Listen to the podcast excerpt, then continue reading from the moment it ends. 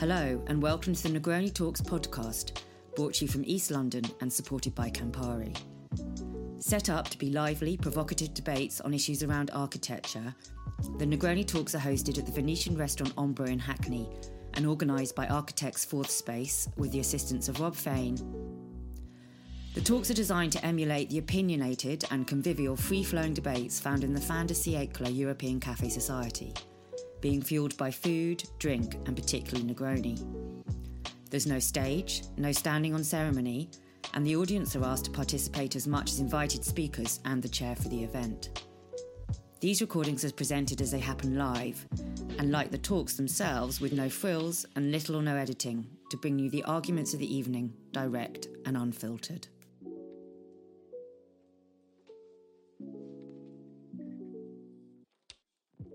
Thank you, thank you, thank you. Hello, and if you can hear me over the rain today, thank you all for coming in the absurd weather. Welcome to this latest AA meeting. Of course, I'm talking about absurdity in architecture. So, in various corners of this room, we've got some various wonderful, absurd people. I'm going to ask them to raise their hands and flail with their hands in a wild manner. So, in one corner, we have Sean Griffiths, who is a professor at University of Westminster and Yale University.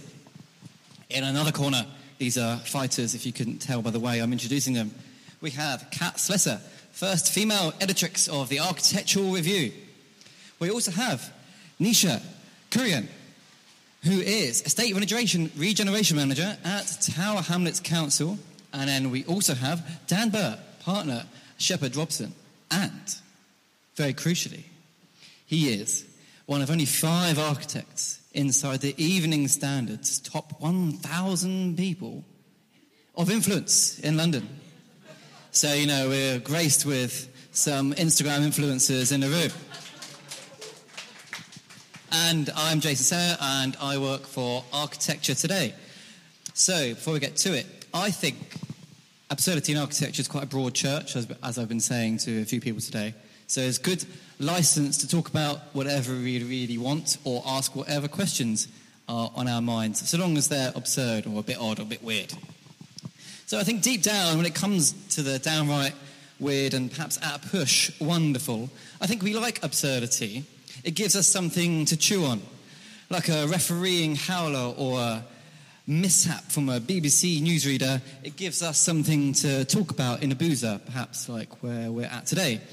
Um, just look at the rise of blogs like McMansion Hell, which, in case you didn't know about, charts the monstrosities going up across America from people with maybe too much money and not enough taste.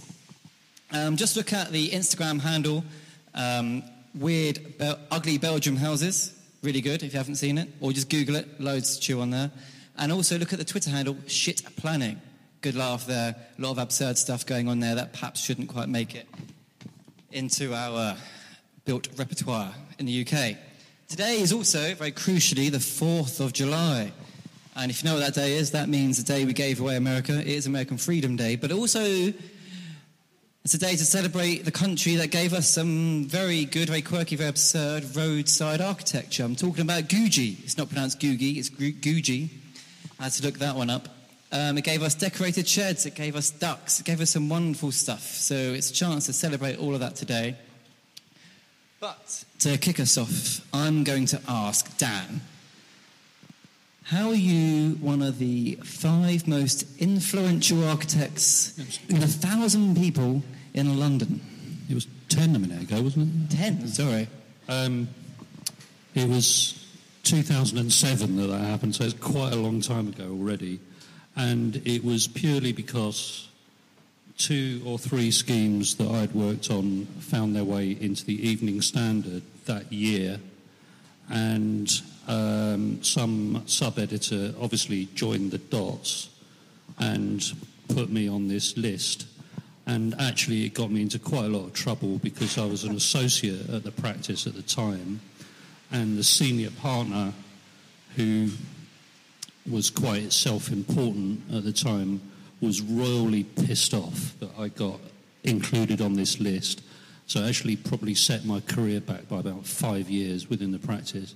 Um, on the upside, I went to a pretty cool party at the welcome. Um, I can't remember where it was, but it was. Um, but I was ended up talking to Gok Wan and Mary Portas.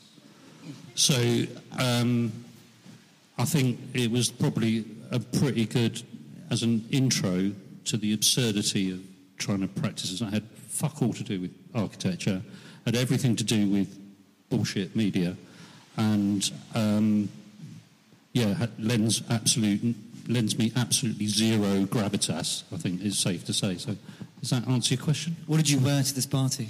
Um, I wore some, yeah, well, it was about 2007, so I was probably wearing some flash trainers, and um, and I I had a velvet jacket on actually with a t-shirt, which was de rigueur at the time, which allowed me to bond with a guy called Philip O'Farrell, who is very high up at um, one of the big media companies now.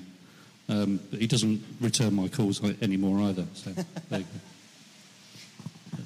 go. All right, 2007. that might have been an interesting time for Fat. Was it Sean? What's going on there? Yeah, I, mean, I, I guess that's why I'm here because of FAT, not not for being a professor of architecture, which which is not absurd at all. I was going to let you get to that. Um, in 2007, um, we were riding high, um, very commercially successful by our standards, which is a low bar, to be quite honest, um, and just about to uh, be tipped over the cliff into a major global financial crisis, like everybody else um, which of course has uh, ha- has led has led the world to a place where, in a sense, the kind of the absurd.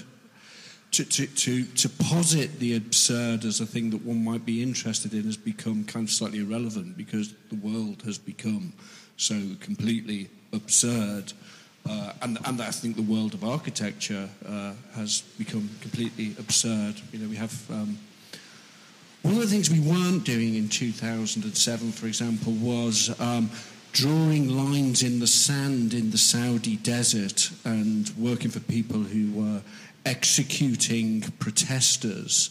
Um, which is kind of what radical architecture is. But there are all these radical architects, aren't they, doing that kind of stuff? So we weren't we weren't doing that. Um, we probably were doing some pretty terrible things for developers that were dressed in the kind of cloak of sustainability and uh, regeneration that kind of gave us gave us a kind of fig leaf for indulging in these practices. Um, and I think at the time, if I remember rightly, I mean, t- I, my memory's not very good. I, I mean, I'm very impressed with the memory of the velvet jacket and t-shirt. I mean, I can't even remember what colour underpants I've got on today. But um, uh, thank you, thank you. Yes. I was going to say I couldn't remember who I was with last night, but I've just been reminded.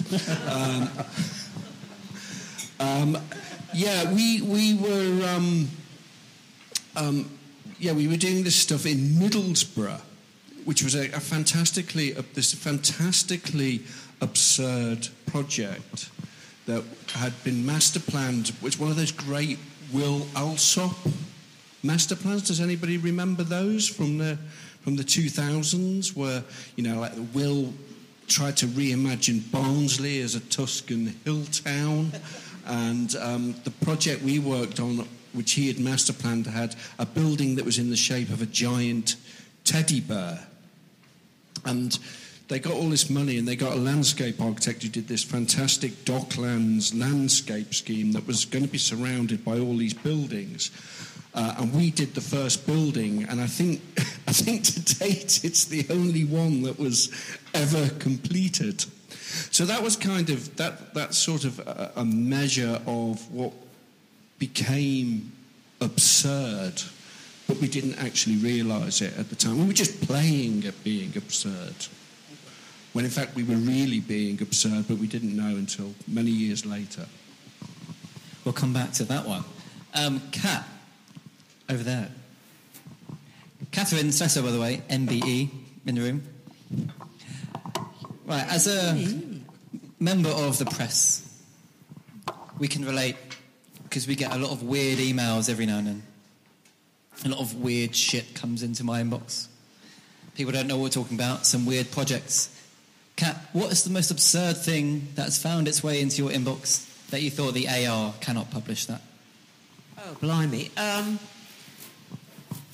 I can't name names because I can't, honestly can't remember. It's a long time ago. But um, we used to get some people would write to the AR, send in their projects, and you'd look at the project and think, these people have never, ever read or looked at the AR.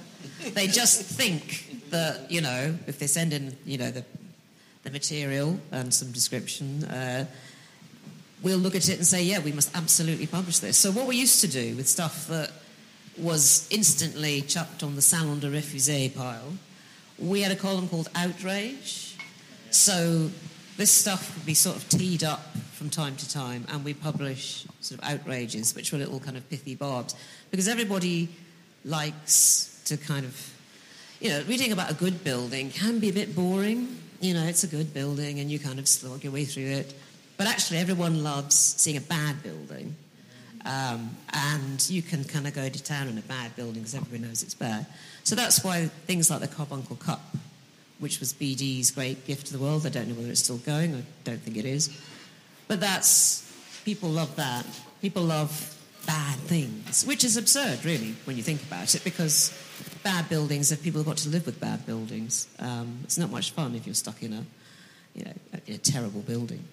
So I'd say, yeah, that's. But I mean, we were always grateful to see what people thought should be published in the AR, and perhaps one day we should have just done an issue with stuff that was sent in, and you know, people would be choking into their cornflakes, or would they? Because you know, they might think, "Wow, this is an interesting tack for the AR." So yeah, but I, I think one should always be grateful for bad buildings. So that's my absurd take. They make us feel better than the architects, right? All right, before I go ask Nisha a question, I'm going to ask the audience a question because Nisha works for council, and this is important. Because who here has thrown a chair in a planning committee meeting? Ah, oh, no one. That's a shame. Um, I was kind of hoping someone would lie at least. Um, Nisha, in your role as a state regeneration manager, it always when I when I saw that title, and I thought of a video by Jonathan Meades where he's in his black tie suit and he's bearing down on the camera, looking straight into it in his glasses. He might not be looking into it; he's got glasses, but you know, he's looking into the camera and he says, "I'm regenerating, aren't you?" And I felt very scared. So my question, first question to you is, are you regenerating? Second of all, what's the most absurd thing you've ever had in the estate regeneration meeting of Tower Hamlets Council? Um, so it's I'm a regeneration manager. It's yeah. Sometimes to do with council estates and regenerating those because those often are mm-hmm. kind of the low hanging fruit in that context. But if you're talking about absurd suggestions, um, Tower Hamlets is quite an interesting place to be and to work because politically it is like, genuinely quite nuts. Um, and being a kind of neutral sort of government employee in that context, in this kind of political context, where you're so so much closer to the politics than I ever imagined. I only joined. I was saying this. I only joined this um, role in August last year. Previously, worked as an architect in many kind of private sector firms, and yeah, always felt quite buffered, I guess, from the politics and the madness of the politics, which here is very, very prominent. Um, if I'm talking about examples of absurd requests from above that have come into the regeneration team that we've had to kind of field and somehow manage, uh, the, the most recent one was. Um, people with a lot of influence in the council being very impressed by some umbrellas. Um, umbrellas? Giant sized umbrellas in Medina. Okay. Um, outside this great mosque. Grand, grand scale, amazing things. Um, you know, if you imagine the kind of climate there. They're about shading, but as a team, we've been asked to kind of look at how we could put umbrellas of a similar nature on Whitechapel Road. So these are kind of things that come to you, and you're kind of like, excuse me. Um, been through many processes, worked for the public sector a lot, and you know, there's a way that this stuff works, but yeah, this is, and, and you have to address it. You have to kind of let go of the absurdity and the, the kind of like, no, let's not do that. Um, and maybe there's something amazing that comes out of it, but at the moment, it's it's a very fixed request with a very fixed idea of the outcome. And as part of a regeneration team, one of the things we have to do is kind of weave that and make it make sense mm-hmm. um, with the understanding that, you know, there's a responsibility here. This is public money. Um, yeah, so, well, that's one example. Okay, we're going to ask you about public money in a bit, Nisha, I'm afraid. But I want to go back to 2007 and ask Sean, because the FAT website, if you've been on it, looks like it might be slightly stuck in 2007. With all due respect, is there anything crazy on there that's maybe not made it? I mean, there's some wacky stuff on there, but anything crazy that's not even made it on to the website itself? You thought, oh, God, God, we can't. Oh yeah, there's probably all kinds of things. I mean, we had another website actually, which um, I think we were one of the first ever practices to have a website because Sam Jacob mm-hmm. somehow worked out how to do it. and um, there was a section on that website which was called Fat Porn. and it was um, it was it was uh, pornographic photographs, but but blown up to such a size that they created abstract pixelated patterns. Mm-hmm. So um, um, one of the things we discovered very early on about um, um, you know how websites work was how to get a lot of hits on the website, and um, but I'm not sure we got that many return visitors because they were a bit disappointed with what what was actually on there. But then this kind of reared its head again when um, um, we, we were invited to take part in another absurd project um, instigated by the government in the late 2000s. I can't remember the exact dates now, but um, which was called Building Schools for the Future, which is one of these kind of you know PFI type um, projects. And we, we, we were allocated a school to do in Birmingham, and part of the process was to um, be involved in public consultation. So we had to we, we had to talk to the kids and of course, um, one of the teachers says, Well, we were a little bit surprised when we got the kids to look at your website, and there was a section called Fat Porn. So, yeah, that, that's the sort of thing. But it seemed to be perfectly acceptable in a way that I don't think you'd get, quite get away with today, although, of course, the pictures themselves were quite innocent in the end. Yeah, the early internet was quite a weird and wonderful place. So if you don't know, Owen Hatherley had a really good blog. Charles Holland had a really interesting blog. Ollie Wainwright started off life as a blogger. Um, and then so did Matt Shaw from Mocketecture, and so did Doug Murphy as well. All these wonderful white men. Um, but, you know, you'd, you'd list each other on each other's sideboard, I think it was called, and like everyone would kind of be kind of a a great place to be published alongside or to be kind of referenced by your, your, your mates in this blog. And then everyone, all of those kind of prominent bloggers became. Jonathan Grindrod was another one. He's written quite a few books. Um, one's called Outskirts. Um, anyway, and all those people have rose, to fame, which is I personally find quite interesting. Um, but talking about, Sean referenced Neom, um, and unfortunately, a lot of people have taken Super Studio kind of a bit too literally and kind of devised this line in the sand. I want to read out some stats about Neom because they are just as absurd. I want to ask Catherine why she's not published them because maybe doing architecture a disservice. I'm joking. Um, so apparently, 70% of the world's land moving equipment is in Saudi Arabia working on Neom. It's pretty crazy. The area that is set to be developed is the historic homeland of the of the Huwaitat tribe, and, is and it is estimated that around 20,000 tribe members will have to be relocated to accommodate the planned development. Next question is a quiz to all of you.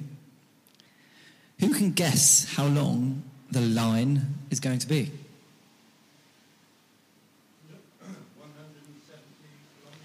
Oh, he's bloody right. This. Oh, he's Herbert Wright is right. Well, well done. so, Catherine.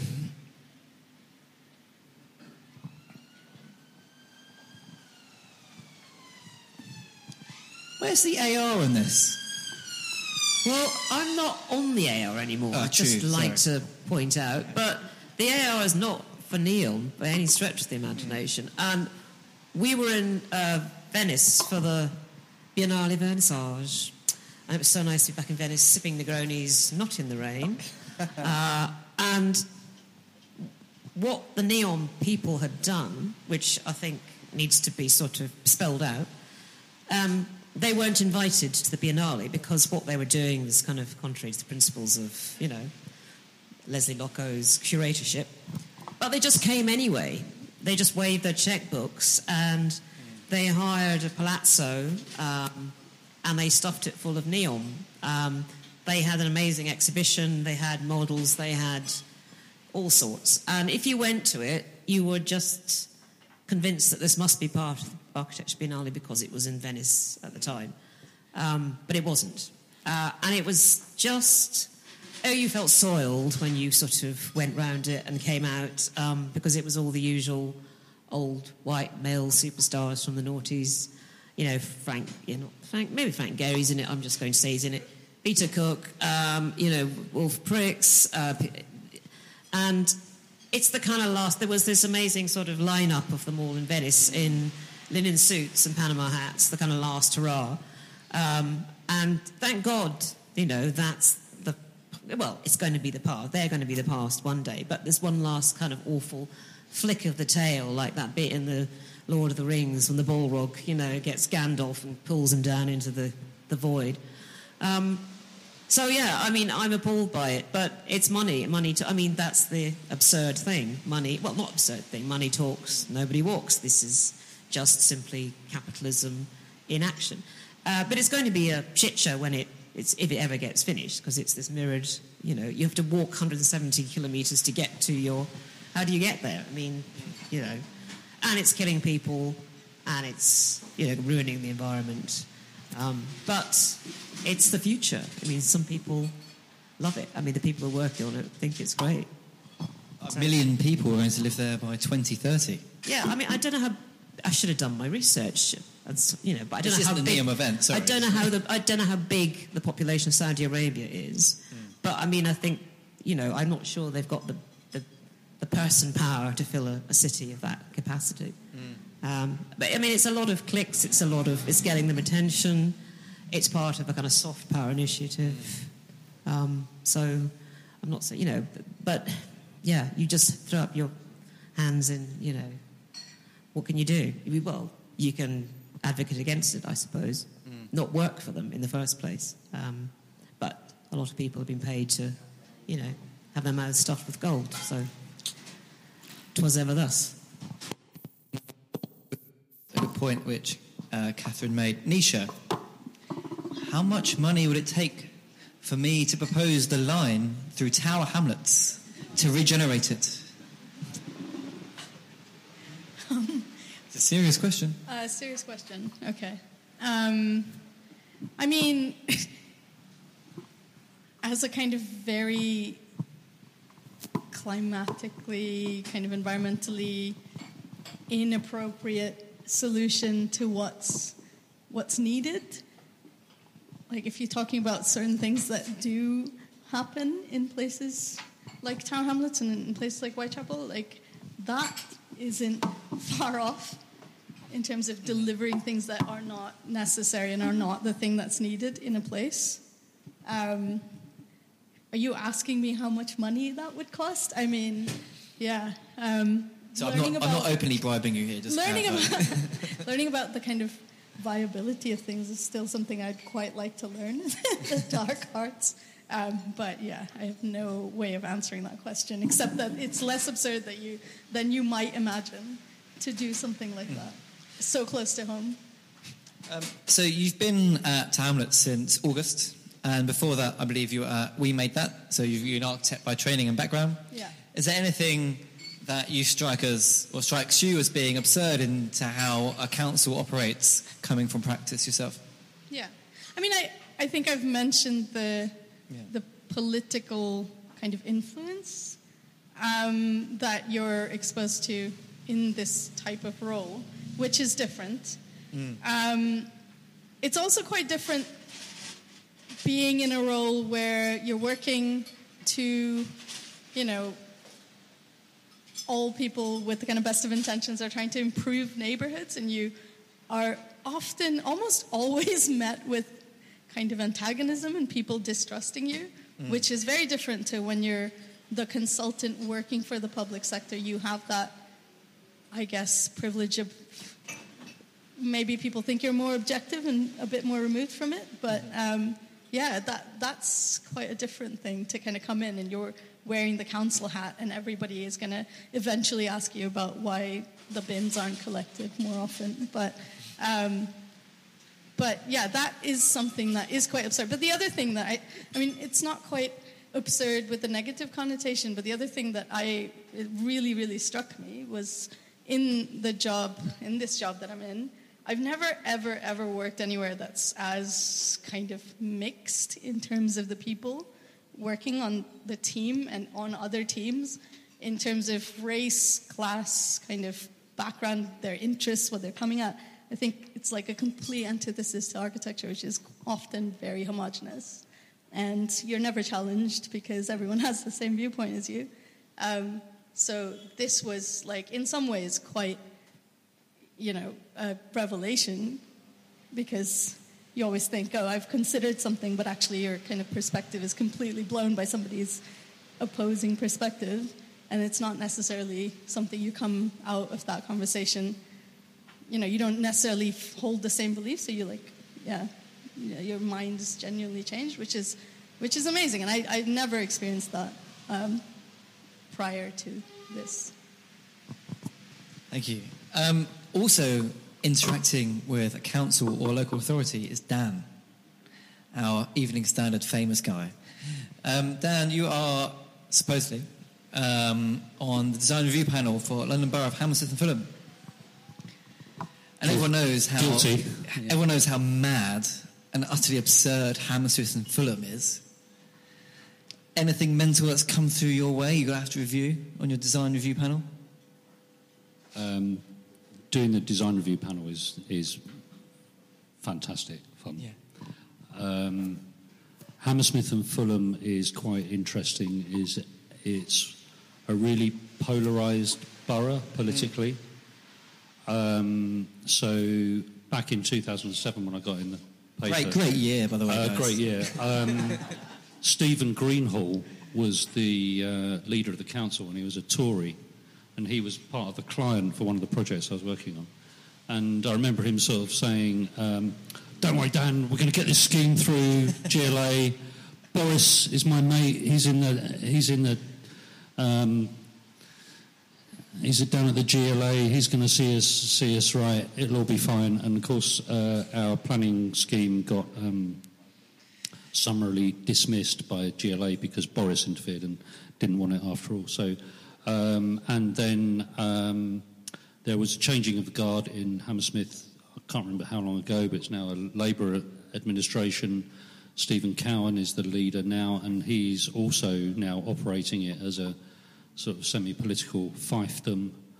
Um, so that's quite interesting. So we're working on a scheme in Hammersmith at the moment where um, we've been asked to uh, move one of the towers that we're working with across the boundary into the adjoining borough so that they've got one more to worry about and Hammersmith have got one left to worry about. But getting back to the um, to the design review panel, what's really brilliant fun is seeing how all the great architects present, and um, it's a really good lesson in how to do it and sometimes how not to do it. Um, so there was one really good one when Herzog de Meuron came and presented the Chelsea Stadium. Um, and they came and did a very slick presentation. Uh, and then we had this sort of closed doors moment where the, where the panel's allowed to deliberate, i.e., bitch. um, and I went into an absolute diatribe about the absolute wasteful nature of this project.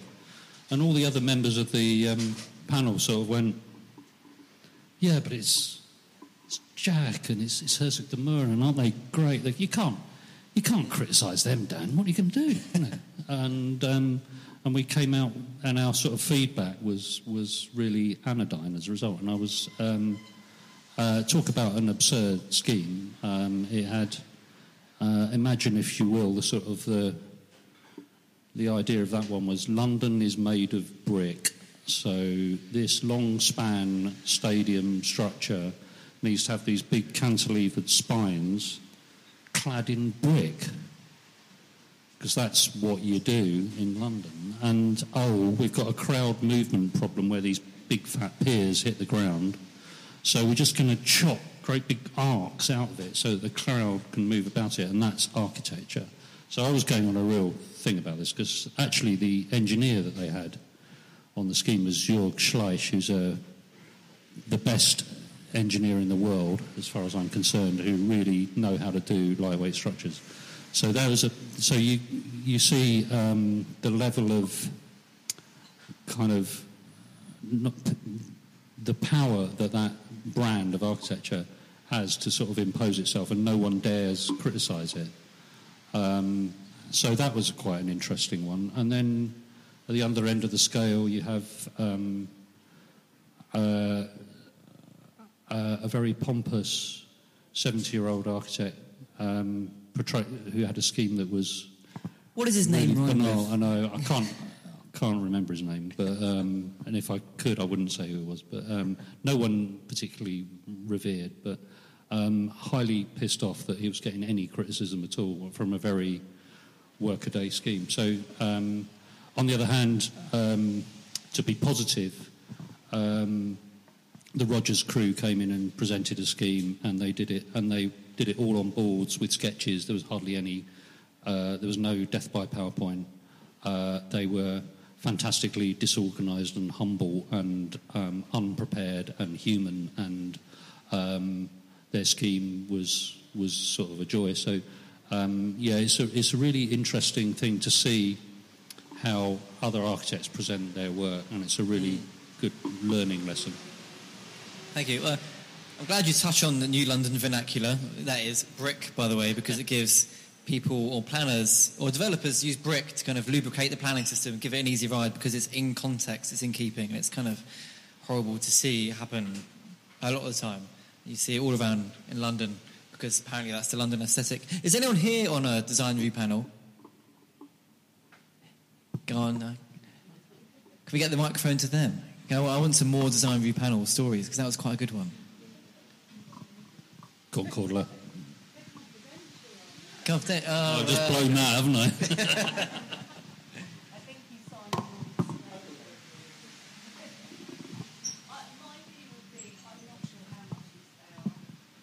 Sorry. So, I'm you. on two. I'm not sure. Two? Bloody hell. Uh, I think they're mates of mates giving mates of mates, either an easy time or people who are rivals giving people a hard time. I've, I've rarely been in one that's been that useful. We've got some more people who I want to speak here. Yeah, just a quick one on design review. I, have been um, uh, part of a design review panel, but also been through design review as well. And um, the, when I was, when Paolo and I were setting out for space, we had this um, quite ambitious scheme.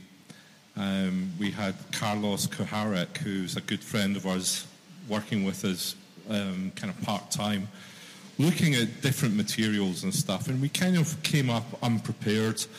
not really knowing what we were doing. It was our biggest building, etc., etc.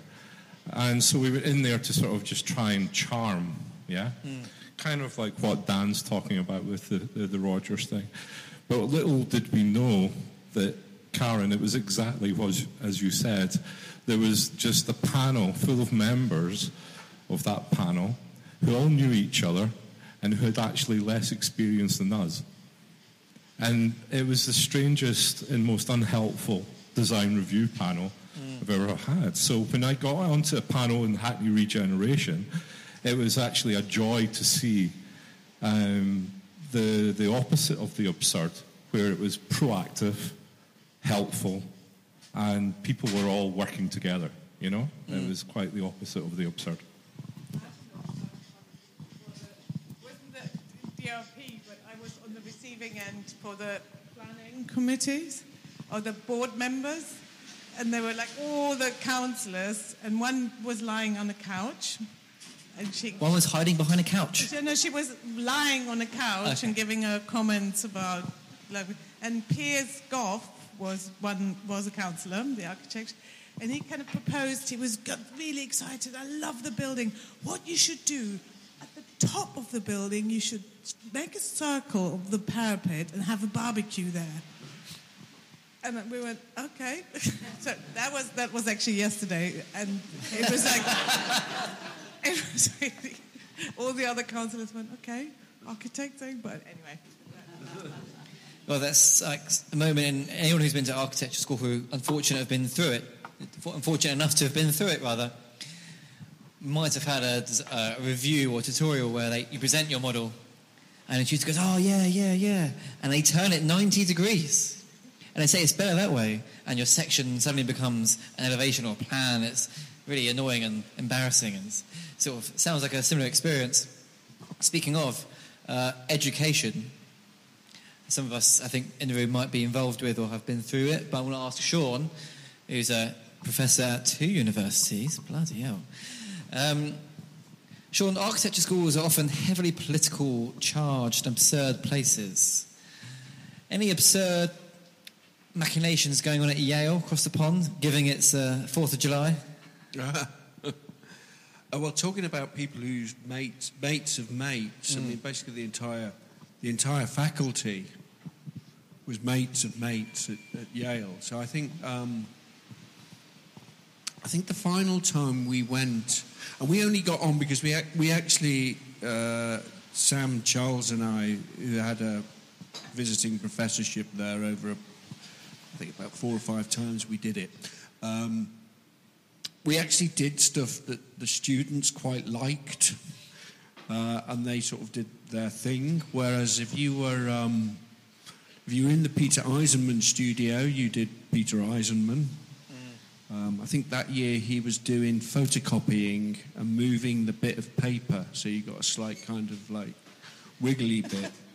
Uh, was was the basis of his project. That was quite absurd. Um, there was um, um, Wolf Prix, who's appropriately named actually, um, uh, who went on about being that he was the Rolling Stones of architecture the whole time, which is usually a bad sign you're trying to trying to play that one. And um, Zaha was there. He, of course, you know uh, that, that's right. The best moment, uh, the best moment I can remember was uh, listening in when Frank Gehry's studio uh, was doing a crit, um, and one of the critics said to one of the students, "I don't think you've got that quite right. Frank wouldn't have done it that way." So yeah, there was lots of kind of very kind of weird. Well, I mean, the whole world to me seemed kind. Of, that whole world seems very. I mean, it was fun, but it was like really, really, really weird and absurd. And, and of course, the most absurd thing at all is that the students pay something like thirty thousand dollars a semester, um, which for this bullshit. you know, to because it's more important that you've got you can put Frank Gehry or Peter Eisenman or whatever on your um, on your CV than than it is actually kind of learning learning anything. because I don't think these people, whatever you think of them as architects, a lot of them were not, you know, they, they weren't good teachers of architecture, um, whether or not you think they're great architects. But an, another favourite moment, because the, the, the other person who was there quite regularly was Leon Krier. I, I was got on very well with Leon Krier, as I did with Peter Eisenman. He used to take me to American football games. Um, but uh, no, Leon Krier, and he, he presented, you know, a sort of Prince Charles ultra kind of classicist studio, and uh, we were we were talking to the students the day that they allocated all the people in the studios and said, hey, what is it that, you know, what, what is it that you, you attracted you to that student? Why did you choose to go in it? And they all said, none of us did. they were all poor fuckers paying £30,000 to be in a teaching environment that they, they didn't want to be in. So, yeah, I could probably go on for hours, but I won't. I'll, I'll pass that on. Um, so, who here has been to architecture school or been through design school of sorts? Right. That's a lot of hands, which is good. I kind of expected that. Anyone got any absurd, wacky stories from their tutors that they told them to do or took them on weird trips? Not, not necessarily. Well, to answer your question, but not in a in a different way. Hmm. You mentioned the word crit. They don't call them crits anymore. I learned this year because criti- you know, critique, criticism, negative connotations, and I'm sorry to anyone who's Gen Z, but you know they can't handle that. so their reviews now, much like your design review panels. So at university, you're critiqued, you're, but then when you get up to a level, then it's uh, you're reviewed by your peers as opposed to critiqued by your elders, the people that know better, supposedly, which I always found. And I'm not actually saying I don't fall on either side of the fence. You know, mm. I went through it. I had crits. I had negative criticisms. I took it as a rite of passage. Other people don't see it that way. Mm. But I think it's absurd when particularly students expect all tutors to have the same opinion. It's like, oh, but this tutor told me to do that, so I've done it that way, and now you're telling me to do it this way. It's like we're human beings, we've all got different opinions. Mm. And that it always, I found it absurd that people couldn't wrap their heads around that. That every person that looks at your work is going to have a different opinion of it. Yeah, yeah. So that's, yeah. Um, I have another one, and it reminds me of. I actually was in a studio of only six people where none of us chose to be in that studio. Um, she was a wonderful tutor, Judy Cochran, and she was so kind of dismayed that no one had chosen to be in her studio because she'd put us through such a hard time the semester before, and we're still in first year at this point. But um, so she kind of sits us down and says, you know, I'm sorry, none of you are with us. That you know you didn't you didn't want to be here, but we're going to make it the best the best time you can have. And we kind of got through, and we were doing some absurd uh, adaptation of a G.J. Ballard novel, and that was we had to create something out of that. I think the final piece was a video. And most of the semester, we spent most of our time actually just struggling with software. And we couldn't possibly work out how to use Second Life or Revit or Rhinoceros in our first year and just couldn't understand what these programs were. So, on the side of it, it kind of reminds me of your fat porn actually. We had this website that we called Smash It Out, and that's where we put in every failure that we had with this software, whether it was Rhino or some animating software. And to be honest, our videos probably weren't that great at the end, but then after a couple of wines in this six person studio, we said, Oh, Judy, you know, actually, we do have a website that we'd like to show you.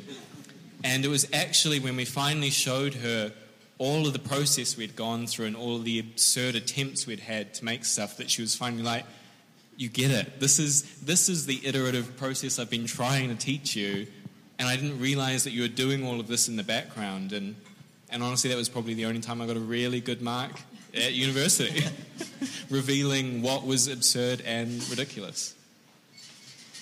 Congratulations. Thank you. I saw a few other people had their hands up, but maybe they, uh, Lee, Lee Mallett over here. Um, some of my favourite moments in architecture been driven by the absurd. uh, not only in crits where you have this, you know, glorious freedom if you're a student to come up with the wackiest, wildest ideas. And for, for a brief period, I was editing uh, Building Design magazine, and uh, um, in the 90s, uh, there was all that stuff going on in the royal family, and uh, we ran a couple of competitions in building design. One was to uh, find a new home for Princess Diana following the divorce from Charles, and the, the other was to uh, get more value for money out of the royal family. We ran these two competitions. The winner of the uh, value for money with the royal family was to mount the royal family on a railway car, disused railway car, build a railway around the M25, and then, you know, all those people using the M25 could get a lot more value for money watching the royal family pass by on the M25. My favourite, though, was the scheme to build a tower in the centre of the River Thames, which was about a thousand feet tall. Di would live at the top, and she would let down her hair to accommodate the new suitor who was bound to arrive any day soon. And um, I just, they were so much fun. And I was on the radio for like four days being criticised for being rude about the royal family. But that absurdity is, plays this uh, such essential role in terms of expressing a space where you can be free to do stuff. And finally, um, I got caught out by the absurd on one occasion when my features editor presented to me at that time a scheme produced uh, by, allegedly, a firm of wacky architects of whom I've never heard in California, which was a series of amazing billboards lining this road, which we duly ran because it came from a quite a good source. And it was all, it was all fake, completely fake. And we kept, we kept that quiet for a while. But it was a really good feature, really interesting, utterly fake. I can see Sean in the background making Long- notes. With, long, long live the absurd. that, that was, if I recall rightly, that was Andrew Holmes and David Green who, who did that. Correct. Yeah. Showing things that look like data centers before data centers existed. Don't, absurd is very important. Don't lose it. Nisha, um, you were working at council. How many people at your at the regeneration team have been through architecture school? And does that make you really pissed off that not many of them have? that there's not many around. Yeah, yeah. Or does it make you really happy that not many of them have? No, there's quite a few. Um, I'd say the majority of the people on the team went to architecture school or some kind of built environment related um, degree. We all have the kind of shared trauma of previous jobs that we can share. God, let's share that trauma now. This is a safe space. I mean, sorry, does somebody want to share it there? I think we can all relate um, to, you know, the fact that there's places that you've worked when you were younger, probably when you're younger, hopefully not anymore. But yeah, we're like, I guess the absurdity of it is you're in a profession where you're taught to kind of learn about design and learn about the built environment, learn about how to communicate with people. You're not ever really taught how to run a business. Um, and I guess someone was saying earlier, I, I think Sean, you were saying like you, you know, the fact that I, I I've taught previously as well at university, and I only did that because of my own kind of personal experience of university. And it's just if you're a good architect, it does not mean you're a good teacher or educator. You know, these are all incredibly different skill sets though they don't all, um, yeah, they don't always come together. Um, yeah, so on the team, I think that, like, going back to what I said about the, there's a level of flexibility and a, I feel like from my personal experience, there's definitely a l- less ego in it.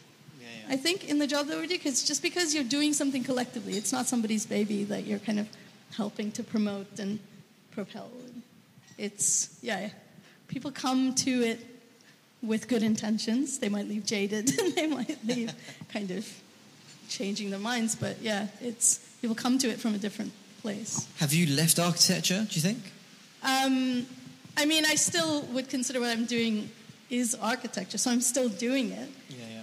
I think I, I can't say, you know, 100% I'll never go back into private practice. Yeah, yeah. But there are things in my life at the moment where the flexibility that I'm allowed in the job that I do and the kind of freedom is a little bit unparalleled to any other experience I've had in the sector. So, You get to go home at a good time, right? Well, yeah, that helps. Uh, Dan, speaking of not many architects in a big place, I'm joking. There's a lot, lot of architects at Sheppard Robson. It's a AJ 100 firm, right? That's correct. Yeah, we went down in the rankings this year. Oh, I'm sorry to hear that. However, your partner, a lot of projects that come through your books Yeah. come your way. Come on, what's the wackiest that's not seen the light of day that you're really pissed off that never quite made it? You can make something up in this moment as well. It was a, Di- a memorial to Diana, wasn't it? No. Um, I can remember um, we were doing a competition and uh, we, I think we thought we were up against some hot names. I can't remember where the project was, but the guy who was running it, and we had our own, and we still do, we have our own sort of internal critique group uh, to try and sh- create some kind of consistency out of what we do. Um, but for whatever reason, we thought we were going to we were going to confound the client on this one, and it was a commercial client who wanted an office building, and uh, in the heat of this debate. Um, someone said what you need to do is put a, uh, we need to put a lobster on top of this building as a kind of a metaphor for probably a Wolf Prix. You probably remember the the bird on top of the building, right? Um, so there was there was a sort of a metaphorical. We need to put a lobster on top of the building and a kind of uh, reference to surrealism, and the guy who was running the competition for a commercial office building in the centre of London or whatever went and did a model with a lobster, like a lobster, and did a visual of a lobster. A lobster. 1 to 50 model with a Well, 1 no, to you 1 went- lobster? they- what they did was you can buy a plastic model as like a bath toy, right? So I've got one. Um, and so they went and found one of these things and then made the model to the scale of that thing and then they did a visual of it and really went to town and they really thought they were going to kind of blow the commercial architects, the commercial developers' mind with their off-the-wall creativity because I think we thought we were up against probably Sean, I don't know. Um, um, Yeah, I think we beat you to that one. Yeah. uh, yeah. Um, uh, obviously, this just fell completely flat. So that was one that sadly didn't get built. What do they say? What was the response? They, Oh, the, no, we, you know, we utter bemusement in the, yeah, yeah, not even a laugh. You know, sometimes you can do something like that to break the ice, yeah, yeah. but no, that was uh, an utter, utter failure.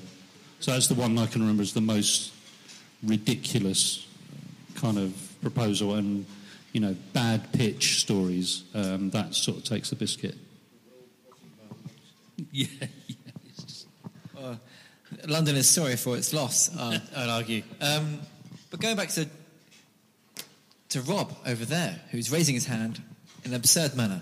Sorry, I was just overwhelmed with something I just suddenly remembered that was really absurd, and I wanted to ask you if I could just mention it. But I recently read um, a, a comment piece in BD, I don't know if you saw it, uh, from an architect called Robert Adam, um, uh, with a headline um, Architects Can't Save the Planet. And if you, if you read the article, it goes on to, it, you know, it's reasonably lengthy to say that, um, to list all the reasons why, if you do the numbers and you do the fractions and you do the percentages, anything we do can't contribute to, um, we can't change the climate through the built environment. And also, he went on to, to say basically that at some point the sun is going to consume the earth. Which, and I was like, wow, this is like quite abstract, nihilistic stuff here.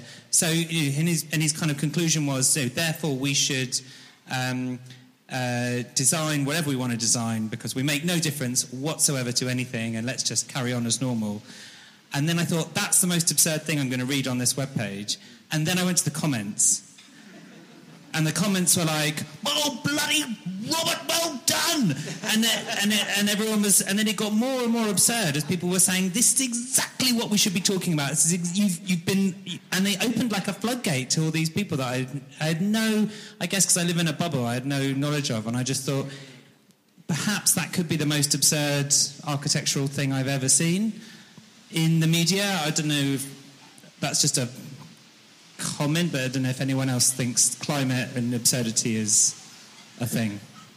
No, I mean, I think I think it's right. There's a lot of that. I saw that as well, and I feel like it was a lot of architects really congratulating themselves for absolving themselves from responsibility to the climate crisis, which is a great thing to absolve yourself from. You know, like suddenly it's not my fault. Gentleman over there. Yeah, yeah, I'd like to speak in defence of Robert Adam. Um, yeah, yeah, it seems well. It seems like absurdity. Apart from Lee's point, it's, getting a bad press tonight, isn't it? Like it's a bad thing to be absurd. But um, but maybe Sean's pointed out that the most absurd thing in architecture is all the things that people don't think is absurd at the moment, like the entire practice of capitalism uh, that's going on, and the idea that we're going to, you know, the sustainability agenda is great, but Robert Adams probably right in pointing out that it's going to take a bit more than some architects to use uh, a little bit of thatch to stop the end of the world because the whole system we're under is essentially absurd. Um, so that's a bit depressing, isn't it? Sorry. But, but the good thing about absurdity in architecture, I think, is the stuff that FAT do or did. And, and those moments, like the camel on top of Rem's um, Kunsthaus in Rotterdam, or, or the projecting horse on the Castelvecchio, you know, to me, like, more of that, please. And then we can overthrow capitalism later. I would like to add to that as well. I mean, it's it's interesting some of the anecdotal stuff. It's entertaining, and in some ways, the absurd is kind of looked upon as, you know, uh, slightly dubious and questionable and so forth. And I and I think there's an aspect of the absurd which, in creative terms, which you were talking about as a student in that process, is is kind of interesting. So so there's, a, there's maybe a trickiness with the word. I mean, as an, a young architect and our architectural students or students here tonight, you know, you, you put in an awful lot of effort, you spend a lot of money, and um, you go through all the motions and you, you end up in a job and um, yeah, you've got seven years training.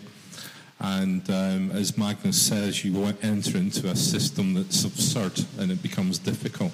But to get out of that, there's possibly the positive aspect of absurd. To think freely, to, to kind of um, make shit up, have fun, take it beyond the boundaries, question things, and so on. So I think, you know, it's an interesting debate tonight, and I, and I think, you know, those, that word absurd can be a bind, but it can also help us out of that bind. I think that's what I'm trying to say. But I want to put a kind of question out, maybe to Dan initially, um, not just about architecture, but in the, the kind of context of um, the geography, the economic, the politics, the absurdity of our cities. Um, I'll give you an example of what kind of absurd thing I found recently when I was working with some students. Um, and we were looking at a brief moment in time in the development of Canary Wharf. and um, before um, Olympia and York moved in, um, and you still had some of the existing warehouses on the docklands where Canada Water, Canada Wharf is, you had a couple of existing warehouse buildings. One of them was done by um, Terry Farrell, and um, it was a great example of his high. I used to work for him, so be bloody careful. It was a very, very good example of his work at that time because it had all it was it was it, was almost beyond postmodern. It was became really interesting, adaptively reusing an existing warehouse, being expressive, playing around with form and etc. etc.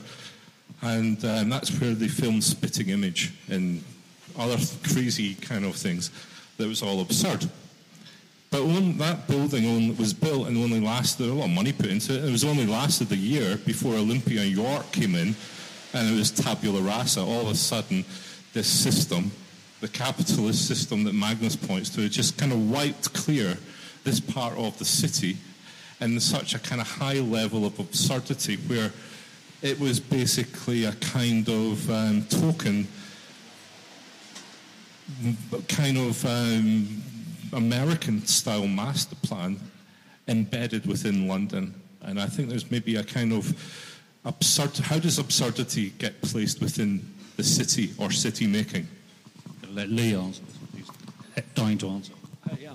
No, no more absurd than taking a space in London, digging down 80 feet, making three docks where you then go and import from round the rest of the world using your empire powers to create you know, a, a, a, new focus for all sorts of inequality and economic activity. And uh, you know what I mean? It's that absurdity that you're talking about there, the absurdity of Canary Wharf, has been happening a long time within a capitalist society. Just as absurd to build the docks in the first place, in a way.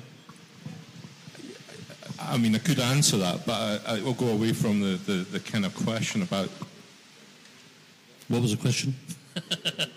how, how does absurdity play in both its positive and its negative in city making and how cities are shaped? Well, it takes me back to so the uh, I guess the only thing I can think of, sort of a master planning thing that I've been involved with, is part of the Olympic Park where we the process, the process that you're going through is this kind of absurd, kind of bizarre process, which in, brings in the design review. So, being on the, as you're all saying, being on the receiving end of a design review can be really, really weird. And um, including one design review where one of the guys who was in my year at Liverpool who's now relatively eminent and was always, he was quite pompous as a student. Um, so we ended up having a bit of a spat because, because we had an argument at college about 35 years ago in a design review panel. Um, and the sort of futility of um, these master plans where there's so many people trying to manipulate from a political level, from the client level down to the um, so, you, as an architect, you, I find it sometimes quite depressing that we are seen externally to have a huge amount of influence, and we um, sometimes get to take credit for being the authors, which is nice when it works. Um, but a lot of the time, you feel like a pawn being pushed around by uh, different coercive forces from the client, and this, in this case, uh, design, build, contractor, developer conglomerate um, who were pushing us very uh, different agenda from what the LLDC and, and we were just pawns. And we were also a group of architects working collaboratively trying to make the best out of this. And it's a wonder that we got any kind of coherent scheme together out of that process. So the, the process which you're going through is just sort of layers upon layers of Byzantine process where you didn't have time to think about the actual problem in any great depth because you're just um, required to produce presentations and stand up and, and produce sound bites that people want to hear. And I think, you know, the, the way it's all set up, it makes it very difficult for you to actually achieve anything that you say that you're, you know, we're, we're all, everyone in this room is a, is a caring, talented architect trying to do the right thing. And sometimes you feel it's utterly futile when the forces ranged against you um, are sort of holding your hand as you're trying to sketch something, and that's that can be really depressing. But then on the other hand, you get these weird things where things align, and you do something and it gets built, and it actually you're really proud of it, and but it's and it can just go from one extreme to the other really quickly. So yeah, I don't. In terms of city making, it's an absolutely absurd Kafkaesque kind of nightmare. And I'm working in one borough that I won't mention um, on a regeneration project, um, and I've been working on it for 12 years. Um, we haven't got planning permission yet. Well, not one that we're going to implement yet, and uh, it's kind of yeah, completely surreal. But it's you know still quite fun sometimes. But, um, so there you go. Hope that answers something. Hope, Yeah, sorry to be a bit cynical. No, I, I think I know the one you mean, and it is quite absurd as well. I- just wanted to kind of counter that story a bit about the kind of Byzantine um, uh, system that you've got to kind of work because uh, there was a great occasion where absurdly it worked in our favour this system. And it was when we did uh, a project in Cardiff for the BBC uh, it's the it's the uh, the television studios where Doctor Who and um, Casualty and Holby City is made. A fantastic kind of brief. Uh, you had to building had to have this kind of really long bit because it was the uh, for an ambulance to get up to speed within the time frame of the titles of casualty was determine the length of the building which is fantastic. But anyway we were in this we were actually working for a developer igloo who had sold uh, they'd won the deal to do this project for the BBC and there was Welsh Assembly money, and there was a developer, and there was a local authority, and there was the BBC's production department, and the BBC's estate department, and the BBC's television department, and their PR department, and their news department, and their communication department. And these people spent the whole time kind of arguing with each other about all of this stuff, and then there was the whole Byzantine process. And the brilliant thing about it was nobody noticed that the architects had designed a fucking completely nuts building. it kind of somehow got lost in all of this kind of uh, arguments. And there was just this great moment, which unfortunately I didn't witness, when um, Lord Patten, who was then the chair of the BBC Board of Governors, uh, turned up for the opening and went, fucking hell, what is that? and uh, he brilliantly described it as um, uh, a cross between um, uh, the Sagrada Familia and, and a branch of IKEA, which I thought was quite an accurate quite- description of it, actually. Quite But a it was couple just- of outliers to uh, negotiate that. yeah, uh, but I just it was just the fact that it only occurred to me that you know we were just drawing this kind of map. I mean I was trying to design a building that I thought that Doctor Who should be made in was the basic kind of inspiration of it, but. The fact that this somehow sneaked through precisely because no one was looking at the design, they were all arguing about everything else. So Um, when I'm not feeling quite so cynical about it all, um, um, one of the things that I do think is actually quite interesting, uh, which to your point actually is when you compare, and I, I may Cordula can maybe chip in on this, but if you go and work in Germany or the States, the, or in different contexts, sometimes the planning regime is much more codified. So um, I believe, I could be wrong, but you know, in, when they were doing the Berlin reconstruction, everything was so much more codified by, um, and the laws are so much more clear cut about what you can and can't do, that the boundaries are very clearly set. And what you're describing is actually our arcane legal system in this country and the arcane planning network actually occasionally allows a maverick scheme to go through and sometimes if you're lucky you present the right thing to the right person at the right time and something quite exciting happens and the fact that we have this really Byzantine system actually, in some ways, allows a little bit of freedom. So when I'm feeling a little bit less cynical, it's maybe better to have this complex world that we have to negotiate rather than some utterly codified, rigid system where you can't break the rules ever. Um, so maybe that's the thought. I, oh, I actually, um, actually worked with a, a German architect who works in London and Germany, and he said that um, planning is really interesting because in London they can get away with stuff through narrative. It's like if you tell a story, then people go, "Okay, yeah, that sounds great, build that." Whereas is in Germany, it's how high is it, how wide is it? There's your box. You've reached, you've, you've reached the planning constraints. So he said, actually, it's kind of there's much more free, creative freedom. Uh, if you can tell the story in the right way. Cordula, you need to answer this.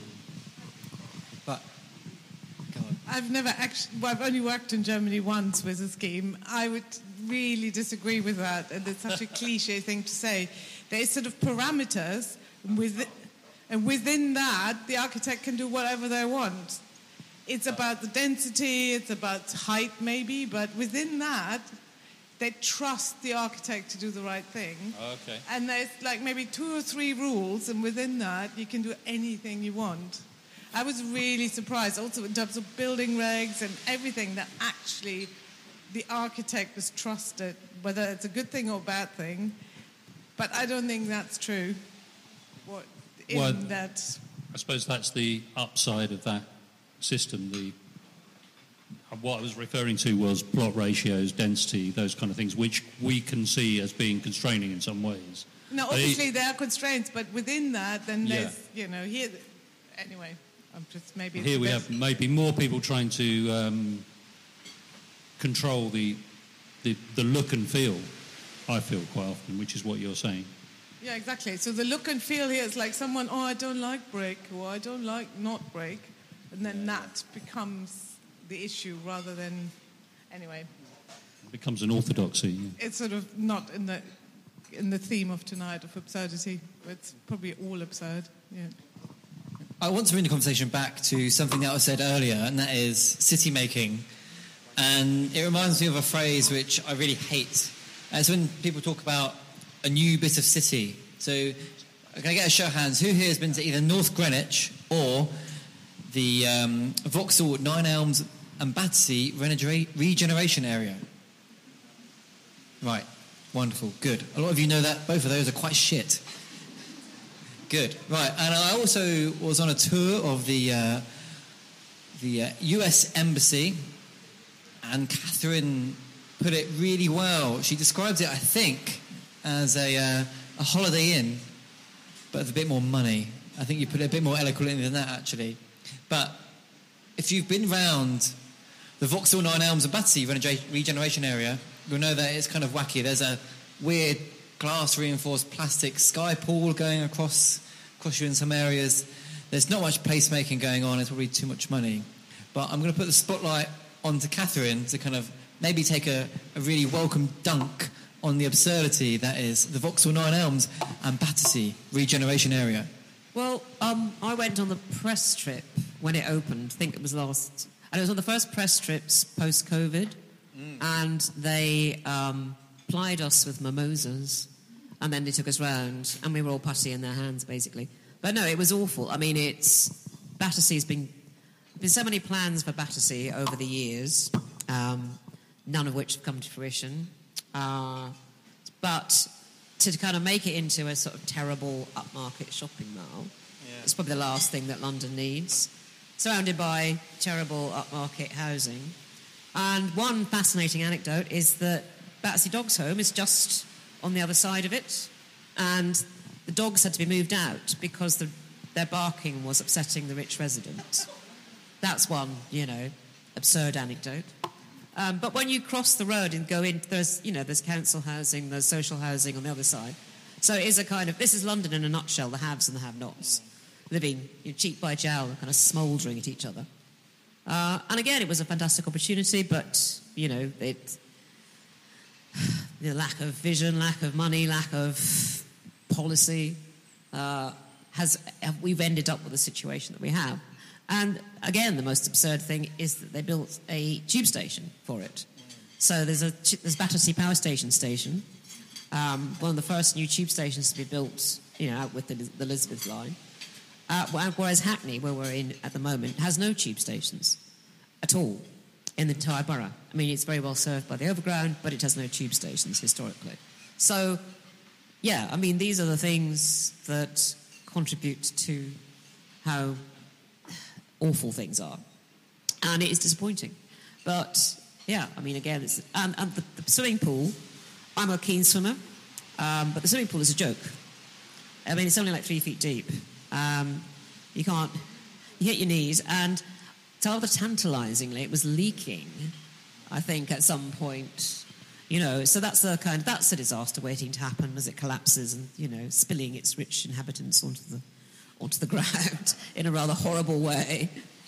Uh, yeah, and if anyone's got an air rifle, you know, take a little pot shot at it. Uh, direct action, always the best way of doing things. So that's, that's my take. I saw a lot of hands there who had been to either North Greenwich. I should chuck Meridian Water perhaps in that mix as well. Also, a bit of weird city making that's going on. So, who else?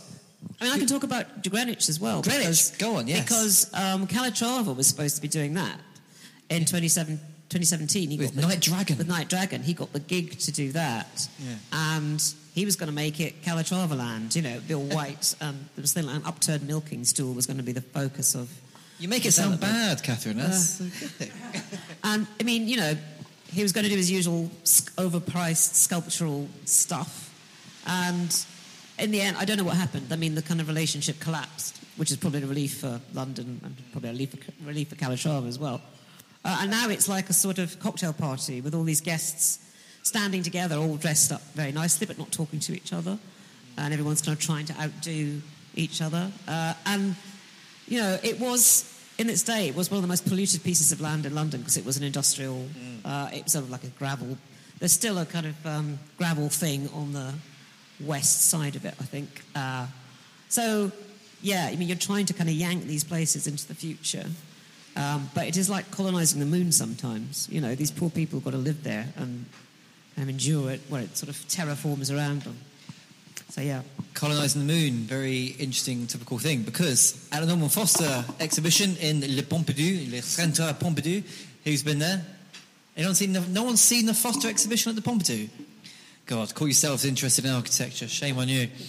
Um, right, there's a little bit in that exhibition where he talks about colonising Mars, which is quite odd for a white British man to talk about. Anyway, um, who thinks we should colonise Mars? No one. I think that's. Go on, Sean. I also think so too. I'll, I'll, I'm just being contrarian. Yeah, yeah. I'm just want There's different right. from anybody else. Right. Oh, Tim Berners Lee, I think, said there's. This is going to sound weirdly rhyming. Anyway, Tim Berners Lee said there's no planet B, but there's life on Mars and there are no cars, and I think that sounds pretty good to me. Sean, why do you think we should go there? Go to Mars. Because it's all made of chocolate and toffee. And. Um, Moon's made of cheese? Yeah, no, the moon, well, it's like, like a Mars bar. Got very interesting geology. and I think it would be like you could ju- just eat the planet until. And it'd be all melty because it's very hot there, I think. Compelling argument, I think you'd all agree. Thank you. I've got a hand up here. I, I, actually, I think Sean's got a point in a way because, um, you know, architects are designing the future, yeah, and, Mm-hmm. and how the fuck do you do that?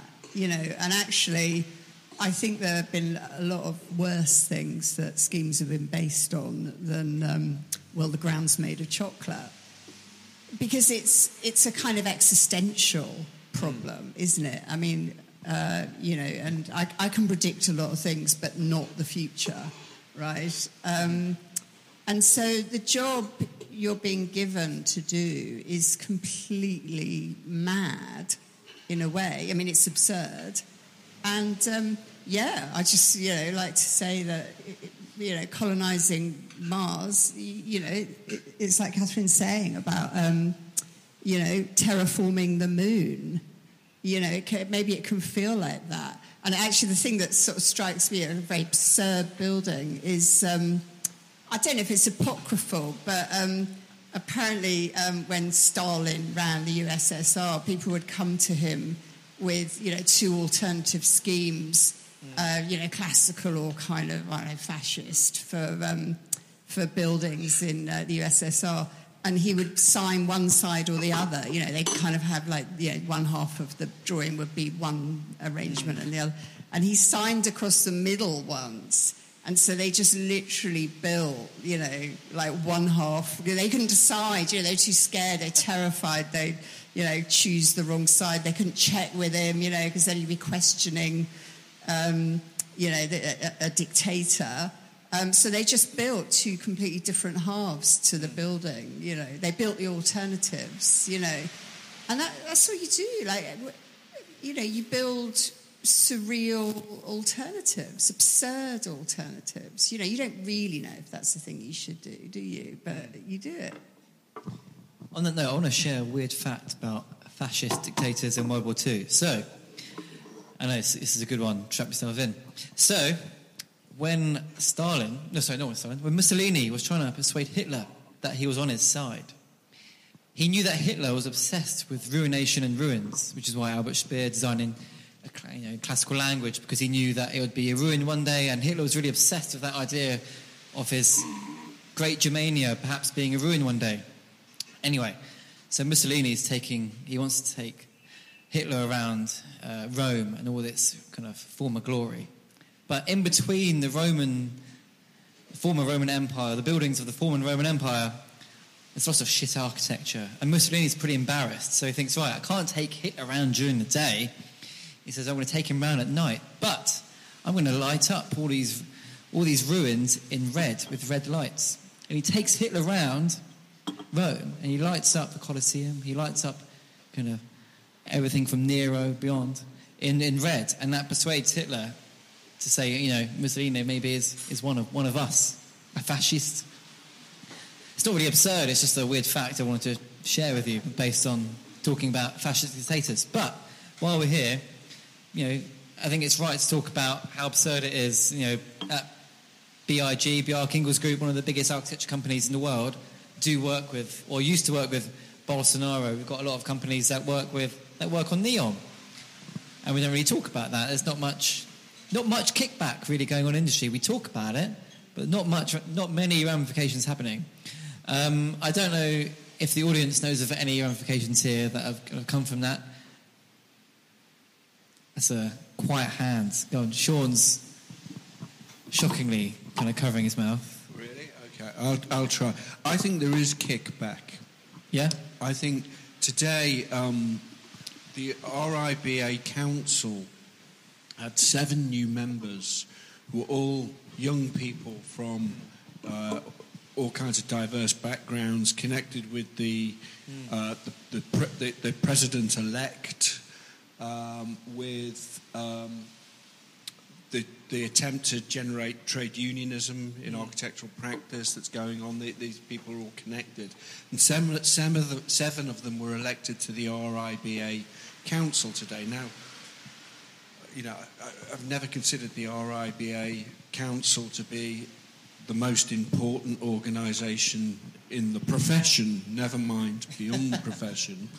But I find that's kind of really interesting. I feel, I sense something is different is happening in the in the world that I uh, was educated in, where we, we did look up to these kind of superstar architects and, and, and kind of wanted to be them and all of that stuff. I'm not sure that the current generation are, are interested in that. They're looking at some, they want something else. And It's partly to do with their working conditions and they're, they're feeling the kind of material reality of that kind of system of producing architecture, which has, you know, left architects hugely indebted after long education and not, earning enough. So I, I, do think that, whilst that's obviously not directly to do with NEOM and, and stuff like that, I do think there's a kind of politicisation that's going on in architecture.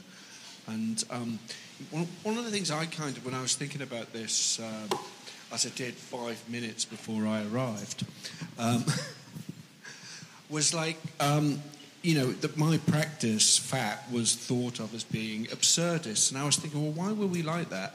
And it was kind of, it's a sort of impotence, really, because you did stuff, because it was the, you couldn't really change anything. So you, th- you thought, well, this is all bonkers. Let's just do like this mad stuff and like, you know, see where it gets us and see if anyone bites on it. But it's kind of an act of impotence. It's an act of saying, I actually can't change. And when I think back on my career, I'd actually much rather have been Neave Brown or um, Kate Macintosh, or one of these people who built loads of social housing, amazing quality social housing, or those architects who did fan- who were often anonymous because they worked for local authorities, who did amazing schools and hospitals and fire stations and stuff. And you know, you look at the quality of some of that work; it was incredible. So, in a sense, absurd being absurd is a kind of reaction to not being able to really change anything and your frustration at that. But maybe some of the things that are happening in architectural with the younger generation and their response to the absurdity is, is, is a sign that maybe something's changed and that we may, we may get Neave Browns in the future, hopefully. But you know, so I think that's a positive thing. Yeah. On that note, you know, Muyiwa Oki described himself in his running for the RIBA presidency as an architectural worker. Not a name, not a figurehead, not anyone. He wasn't someone you knew. You might have known his campaign on social media, perhaps. But he described himself as an architectural worker. And kind of the kind of undertones of that was architecture workers of the world unite. You know, you know, there's a Billy Bragg song maybe in there potentially, but I think that was absurd in the way. Go on, I've got your hand up. Hi, hi yeah. Um, yeah, to echo Sean's one, oh, I think your original question is um, ha, what are any of us doing? You know, are we boycotting NEOM or. I mean, I had an opportunity to work on the. Uh, the Crown Prince of Saudi Arabia's shag parrot as my kind of option uh, before the job I'm currently in at the moment, and I, you know, I, I chose to turn it down. I mean, what was the thread count? it was like it was like a triangular glass box in the desert and a square glass box in the desert, which had to be soundproof because basically it's a disco. I think this is all NDA, but basically, I think it's illegal to go to a disco in Saudi Arabia, but he was fucking everyone. I just thought, there's no way I'm taking on the door schedule for the Crown Prince of Saudi Arabia. Look what he did to that guy, he chopped him up in a box. But also, he wasn't paying me as much as my uh, current esteemed employers are paying me. Uh, so maybe if he'd offered me a few, you know, thousand more, I'd be, I'd be there. So and and the reason none of us are Neave Brown today is because obviously there's no um, welfare state uh, to to fund those projects. So imagine, apart from a colleague from Tower Hamlets, there's not a huge amount of opportunity for us to do those kind of projects. But but maybe the you know it's a bit like the. Um, the old uh, quandary between uh, you're, you're either it's either the politics of envy or you're you can't be progressive because you aren't living in a cardboard box. You know, the, you have to you have to embrace the absurdity of our position uh, and our kind of um, the contradictions of our position to yes promote sustainable stuff through our work, but also just to to generally try and imagine alternatives to where we are today. I think, and that's uh, like uh, Paula was saying, you know, that's the amazing thing we as architects do as a design. We imagine a world that doesn't exist in a new building. So if we can do it for buildings, maybe we can do it for the government of Saudi Arabia or something beyond that. Who knows?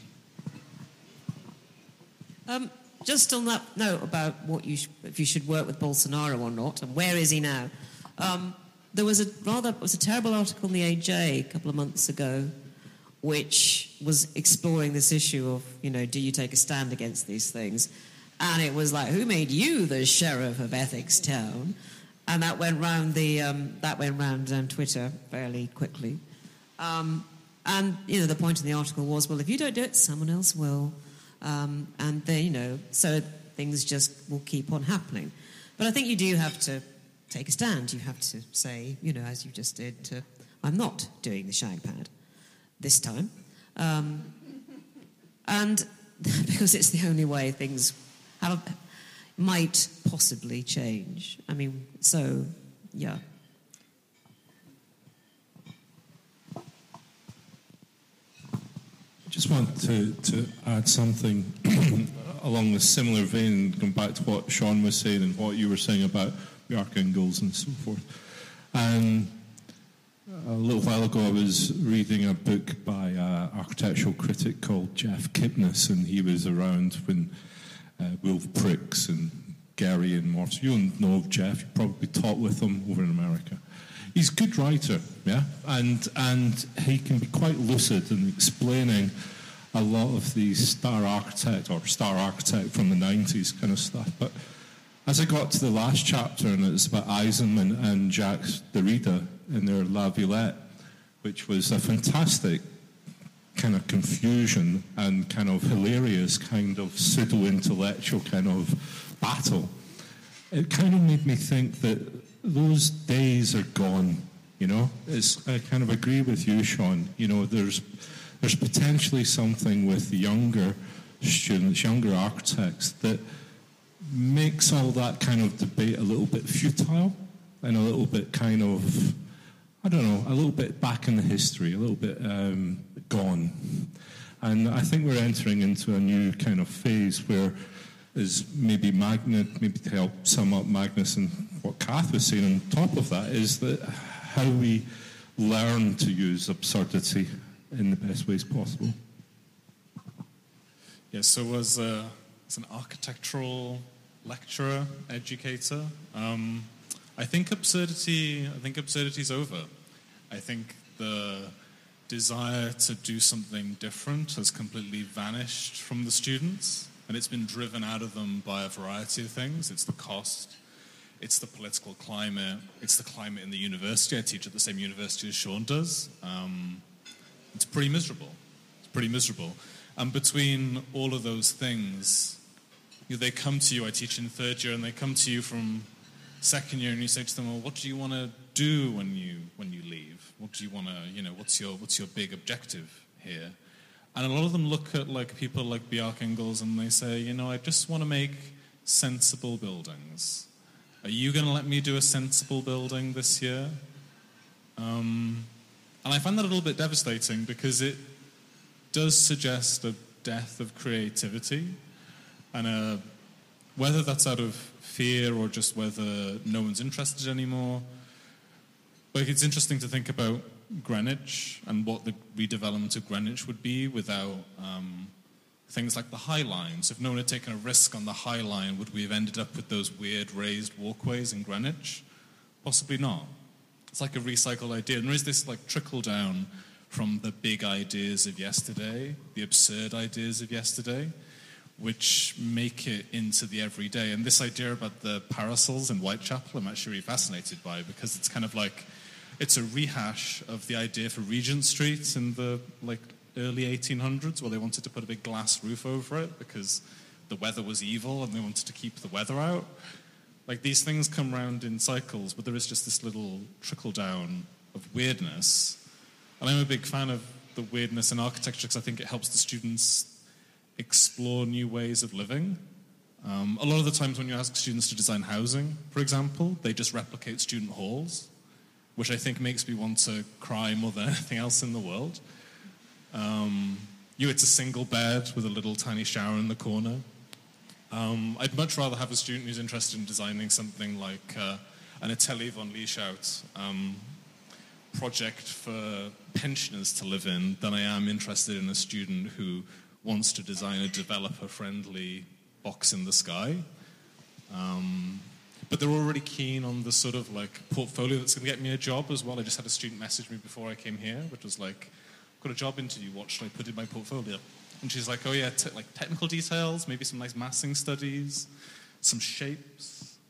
Um, and this is a student who did you know remarkable project, um, and she's willing to dumb herself down to get this job, which speaks to the economic realities that we find ourselves in, but also, uh, yeah, I don't know. I hope someone's got a solution because I feel like maybe there's a solution over there. Well, I think there are also examples of absurdity still being used in, I don't know, exciting ways, even in a younger generation. I mean, from the spectrum of is it absurd to be building in stone, which is just, you know, like a, is or innately a structural material.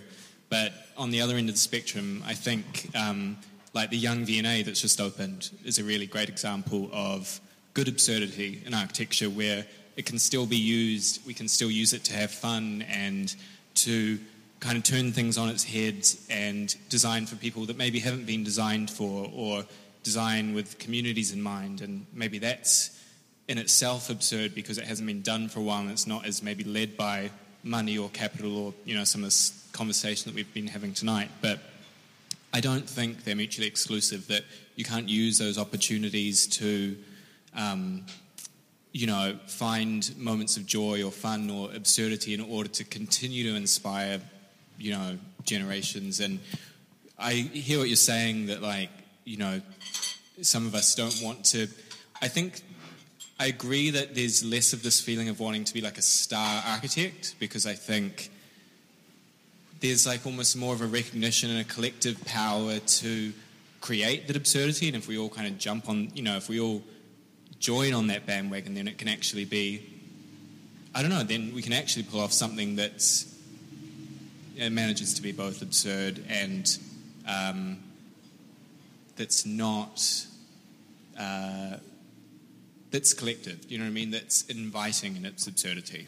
I think is what I'm trying to say. I just want to pick up on that because I used to work for the London School of Architecture, which I'm still a very proud ambassador of. But it positioned itself very conveniently as the interlocutor, the connector between academia and practice, because its thesis or its hypothesis was that academia was so detached from practice. You know, there are people at the Bartlett designing these weird parametric hats. They can't get built. And where in the real world in, in London, there's this new London vernacular which is going up and no one's designing that. Or at least students aren't coming out of architecture school designing that. And so on one side of the argument, you could argue that, you know, um, by, by, by, by taking on that thesis, you're admitting that you know, students maybe can't dream about a different, a better world, a future world which the unknown unknowns exist, right? Whereas on the other side of that, there's the premise that you're nothing and you should design for the system which you are part of. You're part of a capitalist machine, and yes, you are going to design something with slip brick facade and go ahead, go on. That's going to get stuff through planning because that's the only thing you can do. You're just a part two student twat. That's all you can do. And so, going back to your point, um, I think, gentleman, was it over over over here?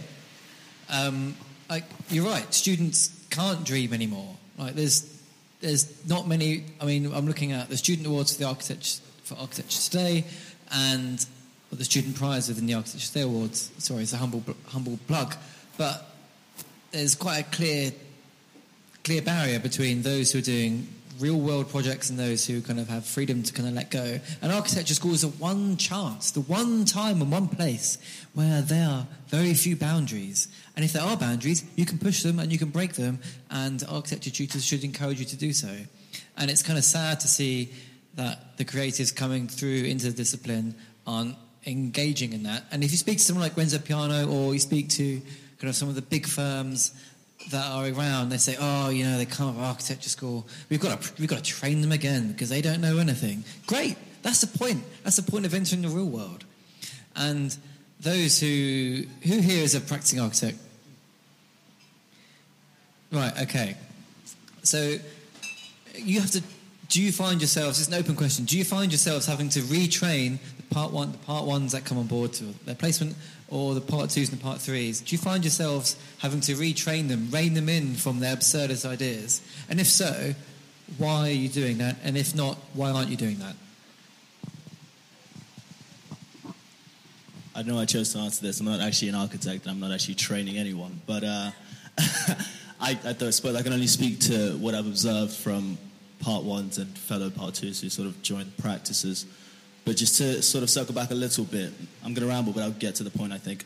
Um, this sort of death of creativity that we're talking about in the last few minutes, I think it's maybe attributable to two things. On the one hand, is what you say is this notion of having to toe the line, as it were, like you know you're going to go into a system and you have to do certain kinds of buildings, and so you there's this sort of self-sorting that happens in school, and you're very much portfolio driven and like job interview driven and stuff.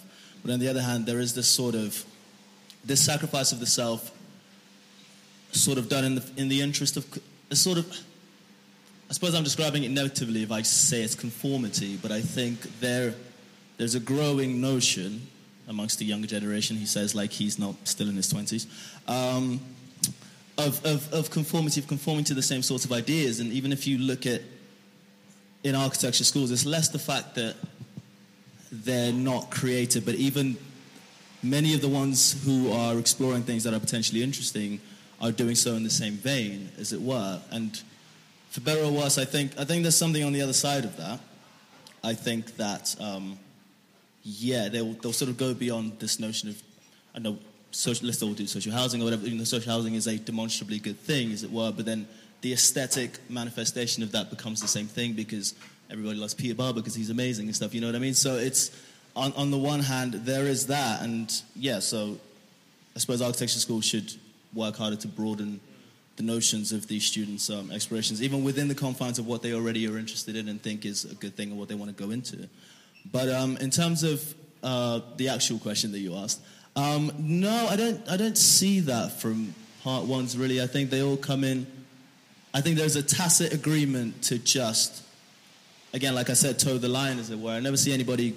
I don't know. I very rarely see like young people in practice be like, "Oh, why don't we do this?" Like, you know, the most they do is like try and design a bespoke like toilet roll holder or something. But like those sort of like grand notions that they might have had in architecture school, they they, I think they're all fairly yeah, they're all fairly accepting of the fact that they need to sacrifice it. But I suppose maybe the answer lies somewhere in recognizing that even though you won't get to do, I don't know, I can't can't even remember what my wacky projects were, but there's a notion that that doesn't need to be lost entirely, and you can sort of bring that forward. And even if you don't immediately find avenues through which you could inject that into practice, there is something that there's a kernel of something worth exploring there, I guess that's how I sort of see it. I think as well, though, like coming into practice, I, which I would say with a portfolio that was happy to be creative, and I didn't try to learn, you know, any of that practical stuff by before I left university.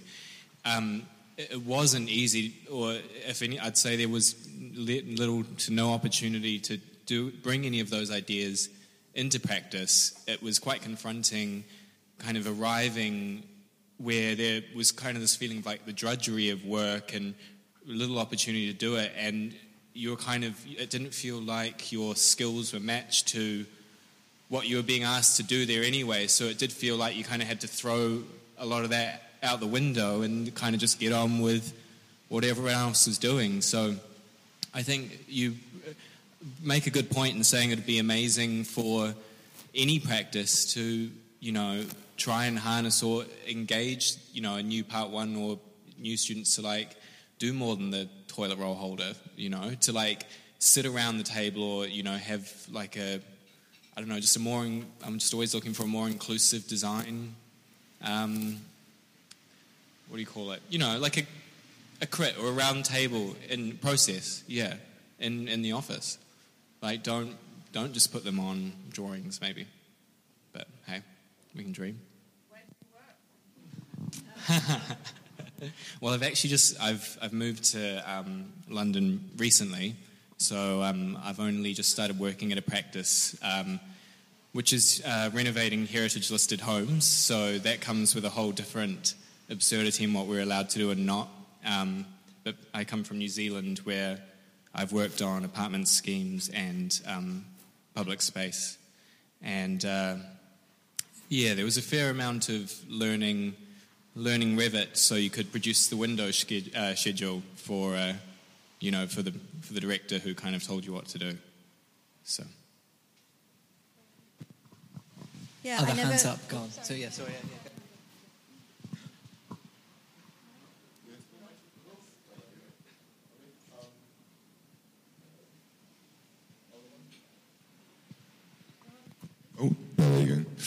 Uh, yeah, aren't there just too many architects?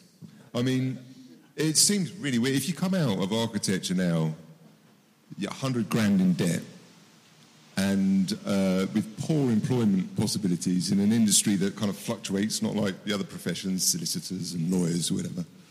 Um, I mean, who? There's a kind of existential problem, I think, in architecture. And actually, we all learn at architecture school to think big, or we did. I, I guess you still do, really, and have these great ideas. But it, the reality is, it's it's quite it's a it's a profession in an office that's trying to uh, make a living in competition with other professions, um, and you kind of come out knowing you're, you're worth less. Actually, unfortunately, in the industry, you uh, at one level you're you're priceless because you can you can think in a way that other people can't. But actually, in terms of knowing stuff and having value for an office, when we get part ones and part twos, you, you, you can't. You, you're limited in what you're able to do. It's just it's just part of the part of the job, and, and I think it is difficult. I remember when I was at college, I was looking around, kind of thinking, right, which which one of us is going to be Corb, and which one is going to be Frank Lloyd Wright? You know, and you kind of think, think like that, and actually the reality is completely different. So that is the thing. Are there are there too many architects in the world? Um, for competing for quite a small part of the, of the actual thing that you're trained to do. And if that's the case, should we do something about it? Should we learn differently? Um, I don't know. I'd be interested to hear people's opinion.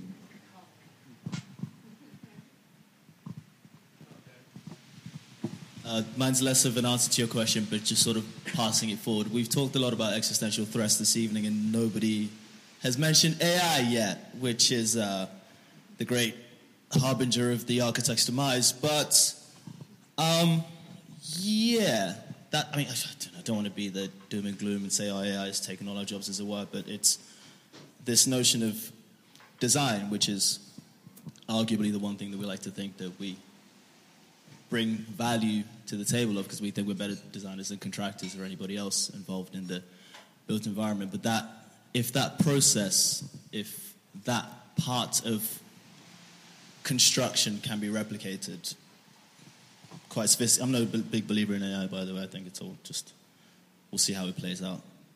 Um, yeah, so I'm not answering your question. I'm just saying that yeah, there are even more threats than just the fact the the obvious fact of you know not enough jobs, too many architects, too much debt, yada yada yada. Um, so yeah, that's the second part to the question. That was a collaborative question. There, someone else can answer it. Uh, is this one? Um, just uh, touching on the point that uh, gentleman over here just mentioned, worth me speaking, um, uh, mentioning worth of architects. Um, so when I was doing my part three a few years ago, and uh, the director of my practice at the time sent around an email asking if any of the people wanted to do come and paint his house on the weekend, and he offered to pay more for that than we were being paid per day, having been about a decade into architecture education. And if I wasn't doing part three and very busy, I would have gone and done it. So just, just a little absurdity.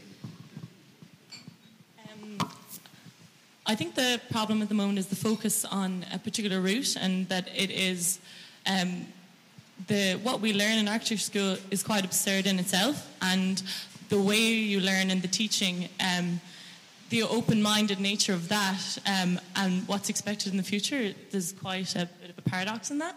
And actually, I graduated in the middle of the recession, where no one thought they were going to be architects, actually, and um, the the push was not really on making a perfect portfolio to get a job because there were no jobs. Um, in fact, half of my year did other things.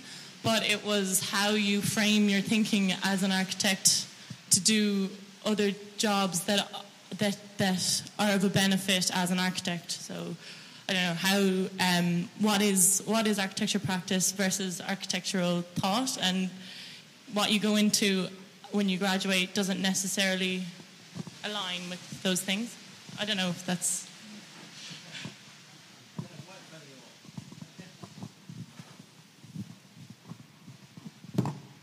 Could see some other hands. Did, did, oh, maybe not. Okay, right. Oh, here, here, here, yeah. Yeah, push it, push it up. There you go. There you Um, I think we've all been a little bit negative, and I think actually our colleague here has demonstrated actually we're valued as a profession outside of architecture per se. You know, greatly. Uh, We've, we've got someone in our practice who's just gone to work for firm of surveyors, and I think that's it's a great thing, really, to kind of the more that we kind of. I don't think there's too many of us. I think that you know there's there's plenty of roles that we can go into and and populate and and I think we can make a positive contribution. I think it's you know I think you know I don't think it's I don't think our education is absurd. I think our practice isn't absurd necessarily, although there, there are some issues. But the, I think um, I, I don't know if we should be a bit more positive. All right, well, on that note, I want to ask, again, a general question to the audience, but it's to, I'm going to ask our speakers, well, not speakers, but people on this list here. First, favourite absurd building in London? What should we all go see?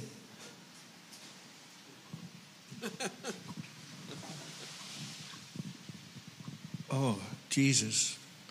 I don't know. Um, I, I um,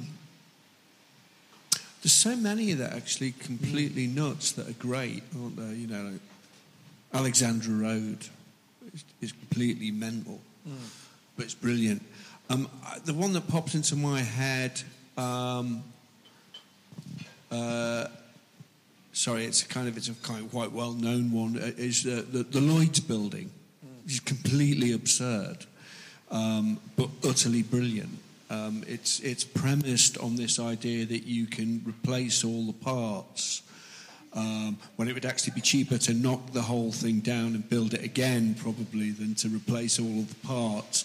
And for one, for a project that's premised on a kind of like almost sort of off-the-shelf plug-in architecture, it's probably the most bespoke project ever made in the history of architecture. But um, and, and it has, you know, this like ludicrous um, stainless steel oil rig aesthetic that has um, the most absurd people around, uh, city workers in suits going up in glass lifts on the outside of the building. So, always worth a visit.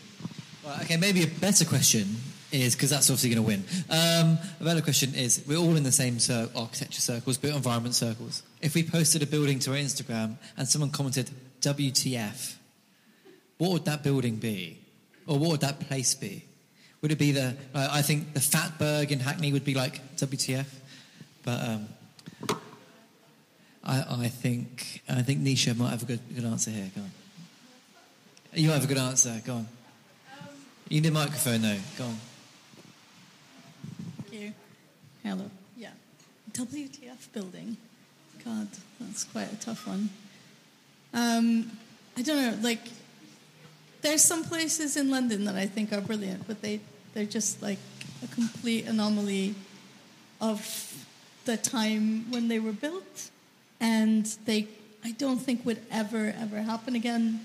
One of those places is like around the South Bank, you know, like where there's all this like amazing, generous space, mm.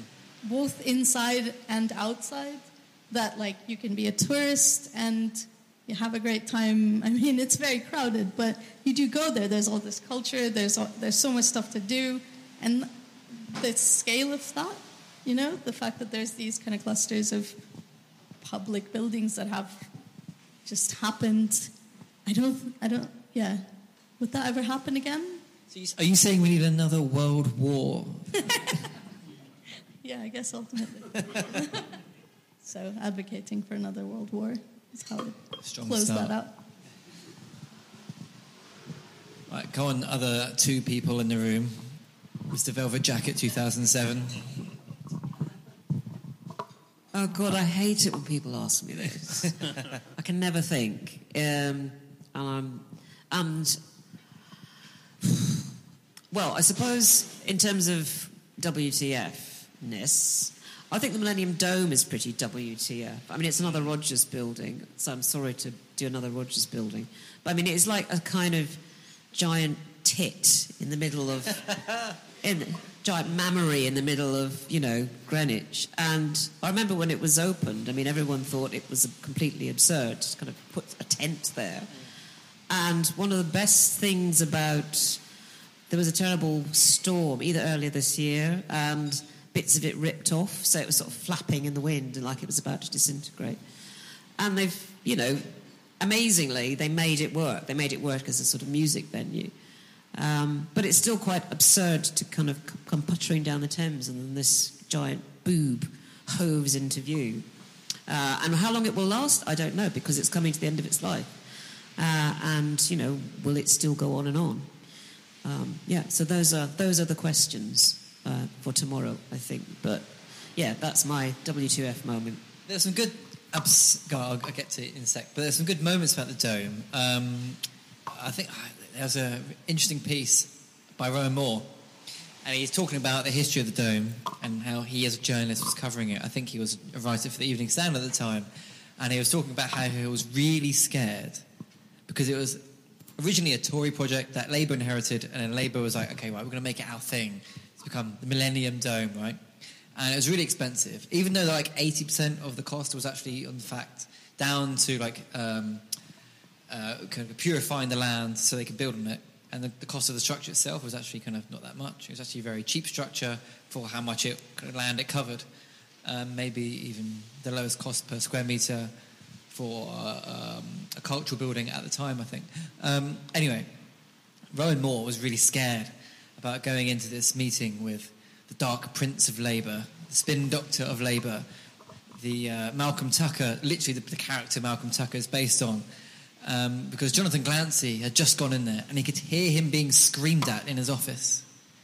And he was so scared he was going. He, he talks about in this article how, how fearful he was of going in. So he had to feel like he felt pressure to leave a positive review about the Millennium Dome because this was the built manifestation of New Labour. And after that became, you know, Peckham Library, etc., etc., and all other things. But um, it's not really that absurd. But if you go read that article by Rowan Moore, search Millennium Dome, Rowan Moore, really funny, quite fascinating article. Um, Nisha, go, you're going to say something. reminded me of the probably like the most absurd building in London that didn't quite happen. This, do you remember the sphere in the Olympic Park? Oh, yeah. That Madison Square Gardens was going to build this like enormous monstrosity of a venue, and that was a serious. I mean, it's a serious. It was. I mean, well, it's so like you know they, that went through the design review panel process. That is a literal thing that's yeah maybe like will happen. I don't know if it will happen, um, but I thought they pulled out or yeah okay, but yeah that, I mean this is a like real thing that is going to happen potentially. Um, Who wants to see the tulip be built? Be built? No one. That's a it's a shame.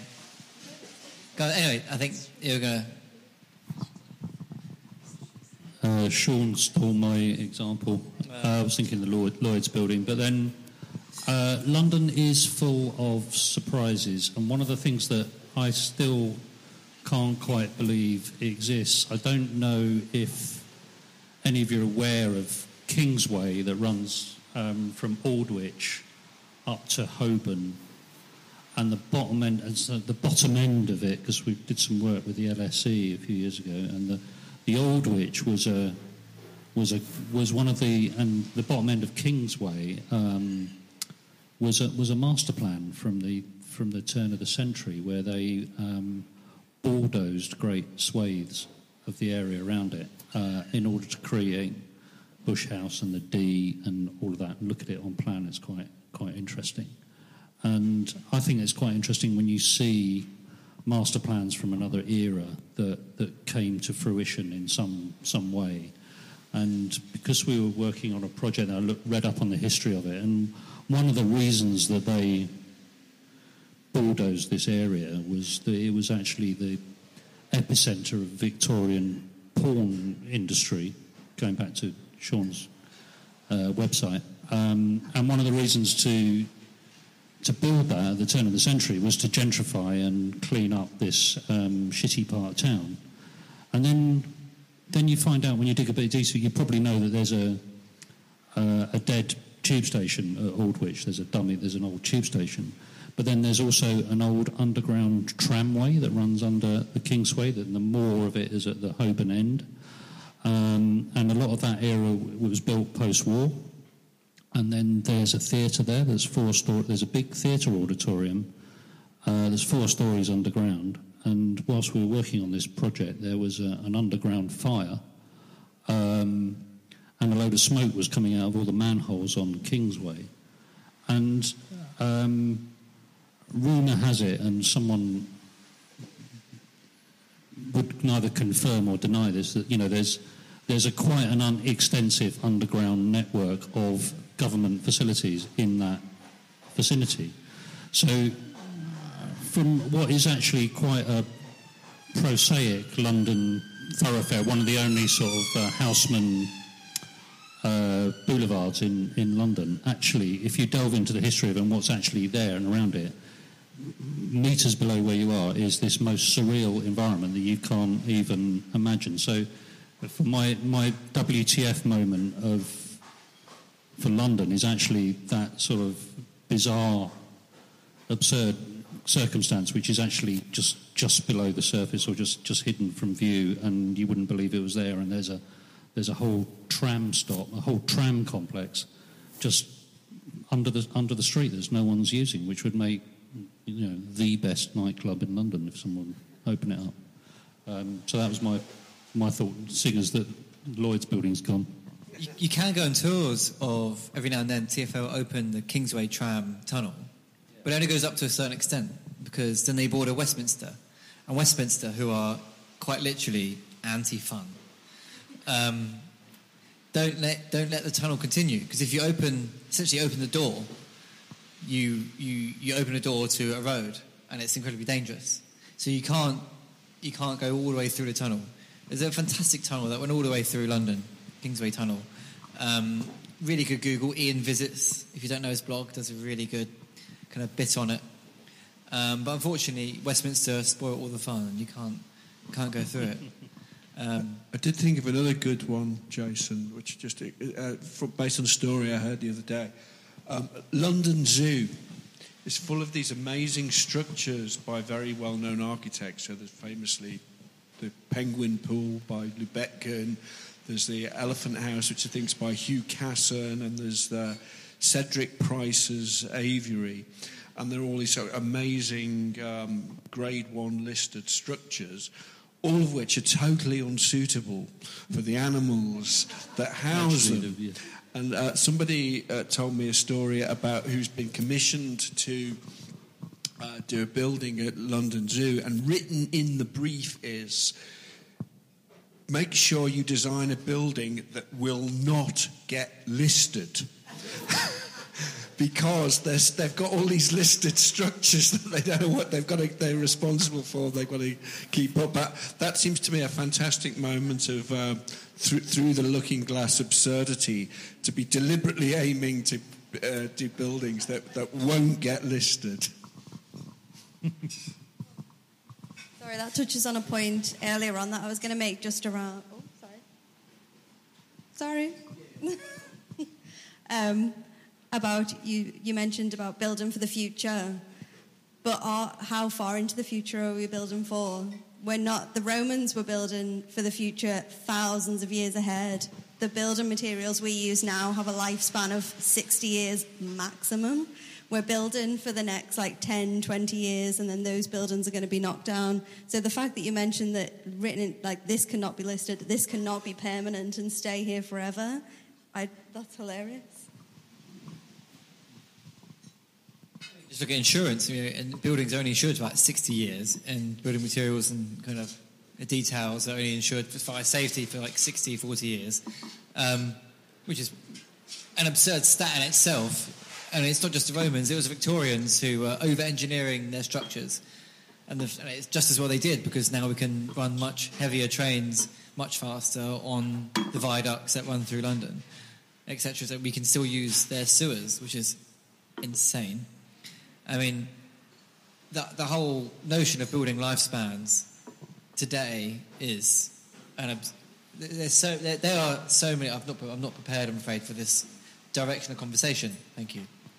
Um, but I don't know if any of you have any insane stories of dealing with insurers because I've heard some, or maybe even fire regulators because there's a lot of absurdity going on there with regards to regulations in terms of what you can and can't do, and in regards to how long details will last.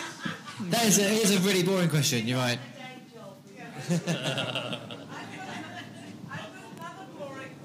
boring though, but we've got two people going for it. Go on. I've not come across a fire engineer yet that has insurance. Is that, is that something? Take the microphone. Go. Hi. Uh, Has anyone come across a fire engineer who has insurance for what they do? They're very busy. It's interesting. You got to check their, their PI because it's it's quite interesting. But, I mean, Good tip. Yeah. We, we can't do that though. I've got another boring question. Sean, what you said earlier about the seven councillors, the RIBA councillors.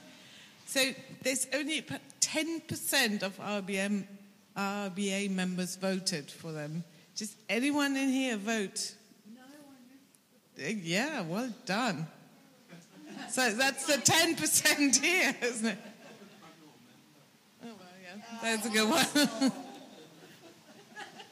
that's my boring question. Not many people here like to vote at the RIBA Council. Who here's a RIBA member? Uh, not, as, not as many as I thought it would be.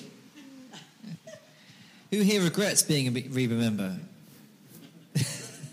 Go on, why?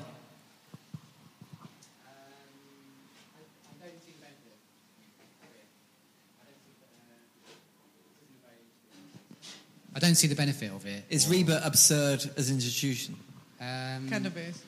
Yeah, I think so. I think it's like massively in, ineffectual and doesn't uh, provide anything. I, I think it's like a loss between um, trying to promote architecture in a kind of nebulous way and then sort of saying that it kind of protects the interests of its members, but it doesn't.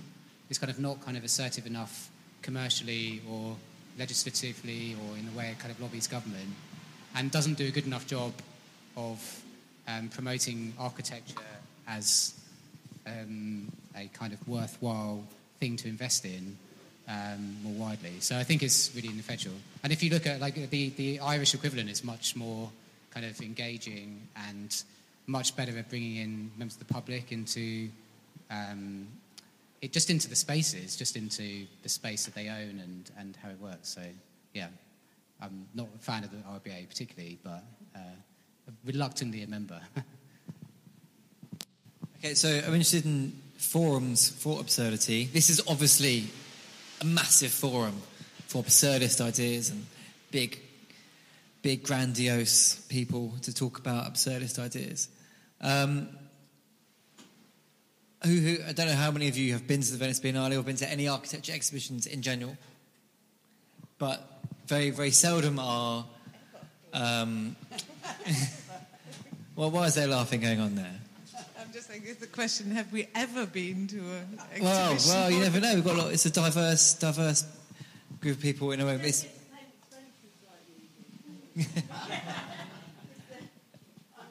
I don't. I don't claim it as expensive. PRs pay for my way. I'll have you know, and that's the absurdist thing about the nature of journalism, which I think maybe actually it's a good chance for maybe um, to bring Kath back into the space because the power dynamics within kind of press and PR are also pretty absurd. So back in the day, as you could, Kath can probably talk about, is a magazine would pay for a photographer to go out and see a building.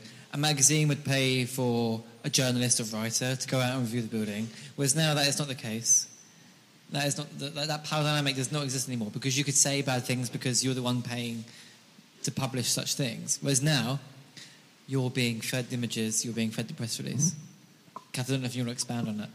Well, yeah, I mean, I think that's true up to a point, as they say. But, I mean, something like the AR, which I can speak from experience, is you have to, you know, remain objective.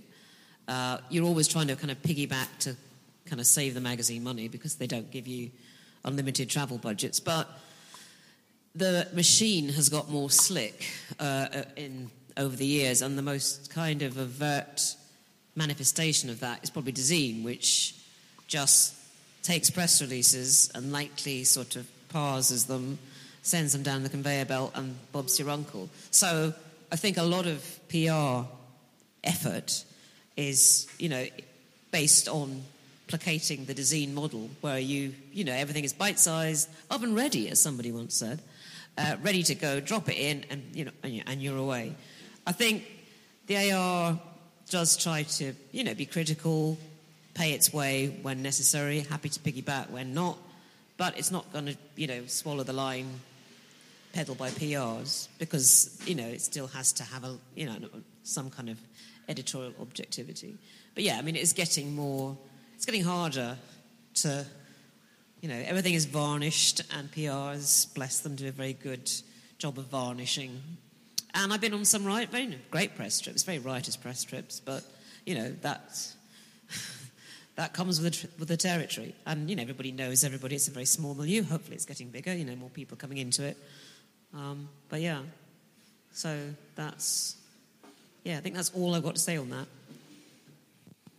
I mean, the, na- the nature of kind of critiquing and judging buildings. I mean, I was speaking to Catherine earlier. Like the most, the way magazines these days make their money is through competitions because you pay to enter. Right, which I mean, as a result, you get less weird stuff Yeah. being entered because you get the stuff that's pretty safe. I think you mean awards rather than competitions. Awards, Yeah. correct, correct. yes, Awards. yeah. So yeah, I mean, every, I think everyone knows that as well because the advertising models was bust, Mm. and they need other sources of revenue. So yeah, you get you get awards, you get people serially entering awards because Mm. clients like to see the fact that you know the practices won awards. So it's a it's a sort of vicious cycle, really. Mm. and Um, the result, the stuff that is entered is the stuff that's like, yeah, it's good, it's not bad, it's not like absurd, it's not nothing really pushing the boundary. I mean, sometimes you do get that stuff, but it's not that common. And as a result, the stuff that gets rewarded is the stuff that's quite safe. Okay, I want to. This days is a safe space in this room, right? Alford Hall, Monaghan Morris, right? They're they're good, but they're not wow, crazy, wacky s- stuff going on, right? They're not Will Alsop. They're not, you know, that kind of. that They're genre. not FAT. They're not FAT. Yeah, that's true. And so, as a result, by pushing out so much just good work, as a result, that's what gets published. That's what gets. That's what wins awards. And as a result, that kind of fuels that cycle of fueling the same um, kind of creatively conservative, but like still, I guess it is still good design, but the creatively conservative way of working and practicing. And so, maybe a better way. Is, I'm, getting on my soapbox here, but maybe a better way of kind of critiquing architecture is like, what have they contributed to discourse? What have they contributed to architecture? Kind of then people that are really pushing towards buildings that have clear architectural ideas within them are ones that contribute to architectural discourse.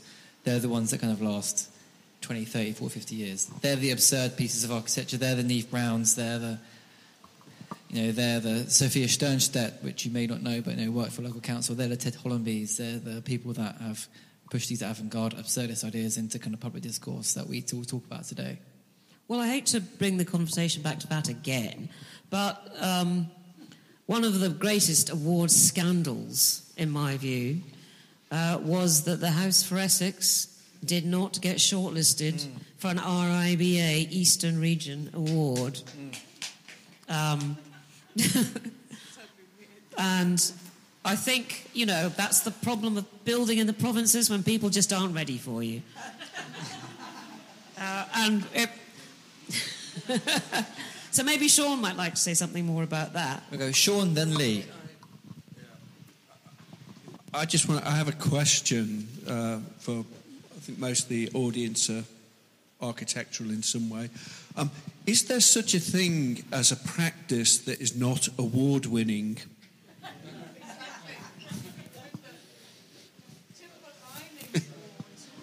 Because every time I look at an architect's website, it says we are an award-winning practice, award-winning innovative practice, all of them. So maybe it's like the really good new marketing thing is to say we are not award-winning. Too many awards these days. Lee. you don't want to win any awards. You won't get any more jobs at London Zoo, will you? for a start. All architects, everybody knows, are award winning. Um, I, I, I, there was a moment when, um, you know, the horrible authoritarian orthodoxies were ruling the show. Postmodernism was a reaction against that. And then uh, along came FAT, and they were a liberating force in British architecture. They critiqued all that authoritarian orthodoxy, and they also, at the same time, managed to take the piss out of the postmodern stuff that was going on, and they pointed architecture in a different uh, direction, I think. And uh, that was a rather marvellous moment. And there was uh, something absurdist about their architecture, which was incredibly liberating. The mishmash of ideas from all sorts of different places was, as a non architect, looking at this stuff arriving as a critique of what was going on at that time, it, was, it, it felt really exciting. You know, someone's opened a new disco in town. I'm going to go and have a go. You know, it looked great. Uh, and um, it, ab, ab, ab, the absurd is your only known antidote to authoritarian orthodoxies. You know, the RIBA has got its authoritarianist orthodoxies to a certain extent. Absurd is where you're free. It creates that space where you can be free. And I think that's, that was one of the major contributions that FAT made to architectural discourse in the UK. I, I think. Oh, go on, Rob, go on first. Just want to say one more thing about awards to counter maybe what Kath was saying, which was that the regional judges didn't like House for Essex. This year in the RIBA Awards, we had the regional judges celebrating creativity, absurdity, and madness, and then the national judges went, no, no, no, no, no, we don't want any of that. Please give us more mediocrity. So I was really disappointed by that.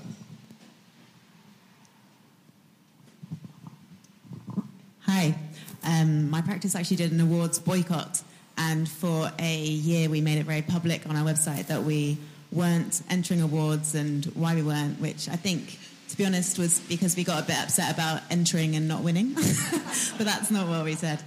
Um, yeah, and and we ended that because equally it wasn't that great for business. I think so. Yeah, but for yeah, that was my comment on awards. I just want to talk about what Lee said because he actually made a quite a prescient point. You know, absurdity is kind of the reaction against what is considered good taste. Right? Everyone knows what kind of good taste is. Or maybe a bit of John Pawson, you know, kind of minimalist, nice, really long, thick Danish bricks. That's good taste. Whereas absurdity kind of flies in the wind against that. Um, and the word taste, I think, is really crucial because that is the T in fashion architecture taste, which is FAT, and um, Charles Holland described to me kind of what FAT were doing in a quite interesting way.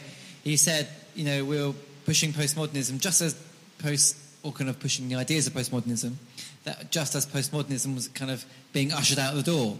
So it's almost like embodying, it's like uh, taking on a fashion trend just as that bit of fashion is going out of fashion, you know?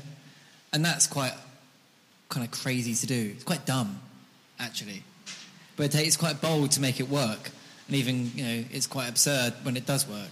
Um, and so, if we're going to question kind of the orthodoxy that kind of RIBA is pushing, and all the architecture schools are pushing, and kind of a lot of the design review panels are pushing these ideas of good taste. What gets through planning? Is it New London vernacular? Is it brick? Is it this stuff that's in keeping and contextual? Stuff that is absurd is the stuff that kind of goes against that. It's kind of to, it's to take a really rare risky stance that might lose a company money. So it should, a big practices like Sheppard Robson should be like taking big risks to do something that isn't being done right now. So Dan, what? Wait, get,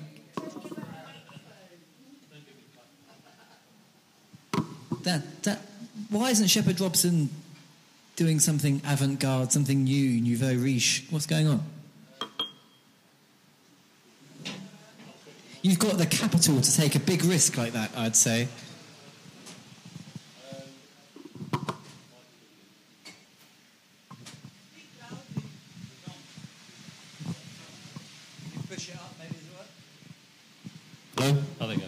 Um, so we're just as bored of the brick new London vernacular as everybody else is, and we talk about it a lot and talk about absurdity is, um, and we rail on about it quite a lot. Is it's become really fashionable, hasn't it, to talk about buildings having mass and solidity and cores that carved out of a lump of rock and Danish brick and all that, and we've and you know we've perpetrated quite a lot of that ourselves as well. Um, but I can feel it changing the guard because we're fucking bored of it, and um, it's really absurd when you look at it. Most of the time, it's a brick slip system on an aluminium subframe, which I'm advised is about the least sustainable thing you can do. You're putting a load of mass onto the building, so. Um, so, whilst we've been talking about the sort of maverick architecture and the, the innovation and how that's that's great, but there's a, there's a kind of absurdity in this notion of trying to make residential buildings feel a little bit like warehouses. Um, but the actual reality of it is it's it's something really pretty banal in terms of the way it was put together.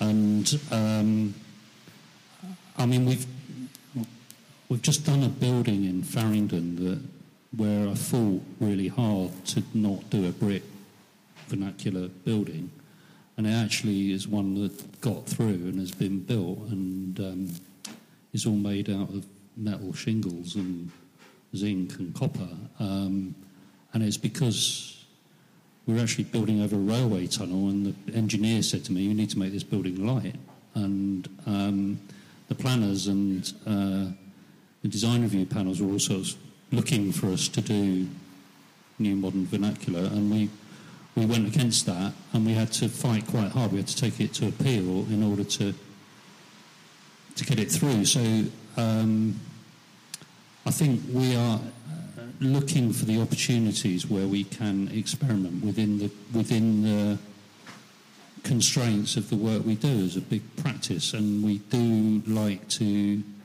try and experiment. And I guess what we, you know, speaking openly, what we get frustrated about is clients come to us quite often expecting us to do, and there's a sort of expectation for a big London practice, a bit like HMM, a bit like Allies and Morrison, you know, in that kind of cohort, to kind of toe that line and uh, not be innovative. If someone wants, if a client wants something a bit more innovative, they might go and invite one of my mates who's in a slightly more niche looking practice to look at exactly the same. So we would we would love to be more experimental, and in some ways, um, um, it, you know, we we have we have a big platform and a big machine that would actually give us the opportunity to actually invest in that. If we actually give more opportunity to. Um, to do it, and we do. We have done some quite experimental things. We did a one of the things that back in 2007 we did a project called the Lighthouse, which was a zero carbon house prototype, all made out of timber, up at the BRE that lasted three years and then was sledged, um, and that was quite an interesting experience. And from that, we got to build a housing estate in Barking that won us some awards, which was a very much value engineered and dumbed down version of that original idea. But it did, there was something that came through it. So when we are really looking to uh, try and be innovative, but a lot of the time it's not, the client is not asking you to be, you'd be mad to try and force um, that on a client. And quite often, some of the worst examples of carbuncles are architects being asked to do, let's say, background buildings, trying to turn them into award-winning Zaha Hadid. That's the you know the utter sort of failure, I think. Um, so I'll stop there.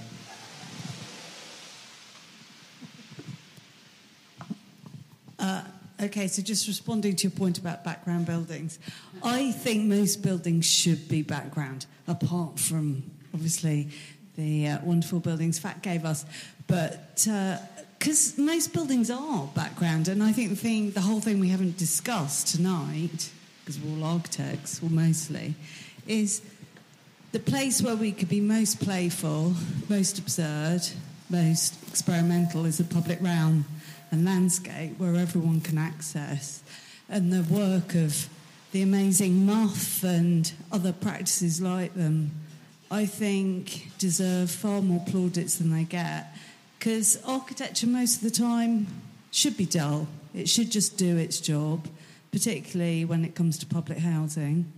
It shouldn't be shouty or absurd or ridiculous. It should just do what it's meant to do uh, and let all the other stuff around it and at ground level sing and do something special. Who wants to live in experimental housing? Oh, a lot of, a lot of hands. Go on, what? Who wants to, who wants to take the microphone? So, um, yeah, I, I am in despair that there is not more communal housing. And maybe it doesn't work, maybe it's human psychology, but those beautiful shared spaces that I've always wanted to buy a flat in or whatever, you know, never, never have, um, where you get sort of shared gardens. Or there are housing types where there are, you know, genuinely shared spaces, maybe old people's homes, or um, you know, where you get lounges. And I mean, it's so sad that you know that is my example, but we are social, right? We are, we are social animals. Human beings have only succeeded on this planet through being sociable animals. That's how we fucking did it. And we are, we, we are constantly divided. I mean, maybe against ourselves, maybe for good reason. You know, maybe we argue with our neighbours or whatever. But why isn't there, you know, absurd experimentation with, with how we can live communally? I, I just literally don't understand it. I mean, is this just me? I don't know. I'm going to come in here and say this is a, a Negroni Talk record for the lengthiest Negroni Talk. And I think communal housing is a subject that we've um, discussed for future discussion. Um, Jason, can I ha- hand over to you to wrap up? Uh, you can. So, I know which is my favourite kind of wacky, tobacco, weird and wonderful, abstract, absurd building. Uh, I think the answer is pretty obvious, actually. You're all wrong. The answer is actually John Outram's uh, Isle of Dogs pumping station, because that is really weird and wonderful, absurd. It's a, it is a genuine jet engine propeller in, in the facade of that building. Um, and there's some gorgeous, gorgeous oversized columns, and they're brick. Why are they brick? No one fucking knows. It's great. Um, and some really colourful cornicing going on as well. It's great. Go, go there. Go see other dogs. Take the DLR, the, tra- the kind of train line we never ever get the chance to get. Go there. Go see it.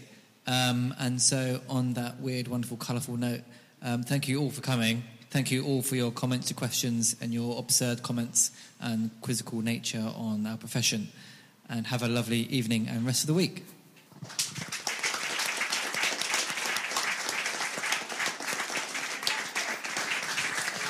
And um, as a final thing, thanks for hanging around for what has been the longest Negroni talk in history. So it's a first, but it's very much how we wanted it to be. Um, hang around, chat if you can. Still got anything to talk about. Um, we're going to stay open a little bit longer, I think. Um, and uh, yeah, the only thing I was going to say about, uh, on a personal note, was I studied at Oxford and we were in the shadow of the shark, the 25, just the Headington shark, which was a 25 foot fiberglass shark that Bill Heine, who was an artist, put through his own roof in a terrace and defied the planners in Oxford to do anything about it. And they fought him all the way, and he fought back. And then it's now on the Oxford Heritage Asset Register, and his son is fighting the fact that it is on the register. So it's just that is about as absurd, I think, as you possibly get. But anyway, um, I wanted to thank, um, obviously, Jason for chairing, to uh, Nisha, Sean, Dan, and I'm, I'm missing somebody. Who am I missing? And Kath. And um, yeah, we are obviously going to be doing more talks in the future. Go on to the forespace.com.co.uk website um, to find out where they are. Um, actually, we've run out of talks, so it's going to be a new batch coming up sort of across August. And we might be across the road in the arch. So, um, yeah, But uh, keep keep have a look at that website and keep posted on that. And uh, yeah, thanks again for all coming. And um, yeah, enjoy the chat.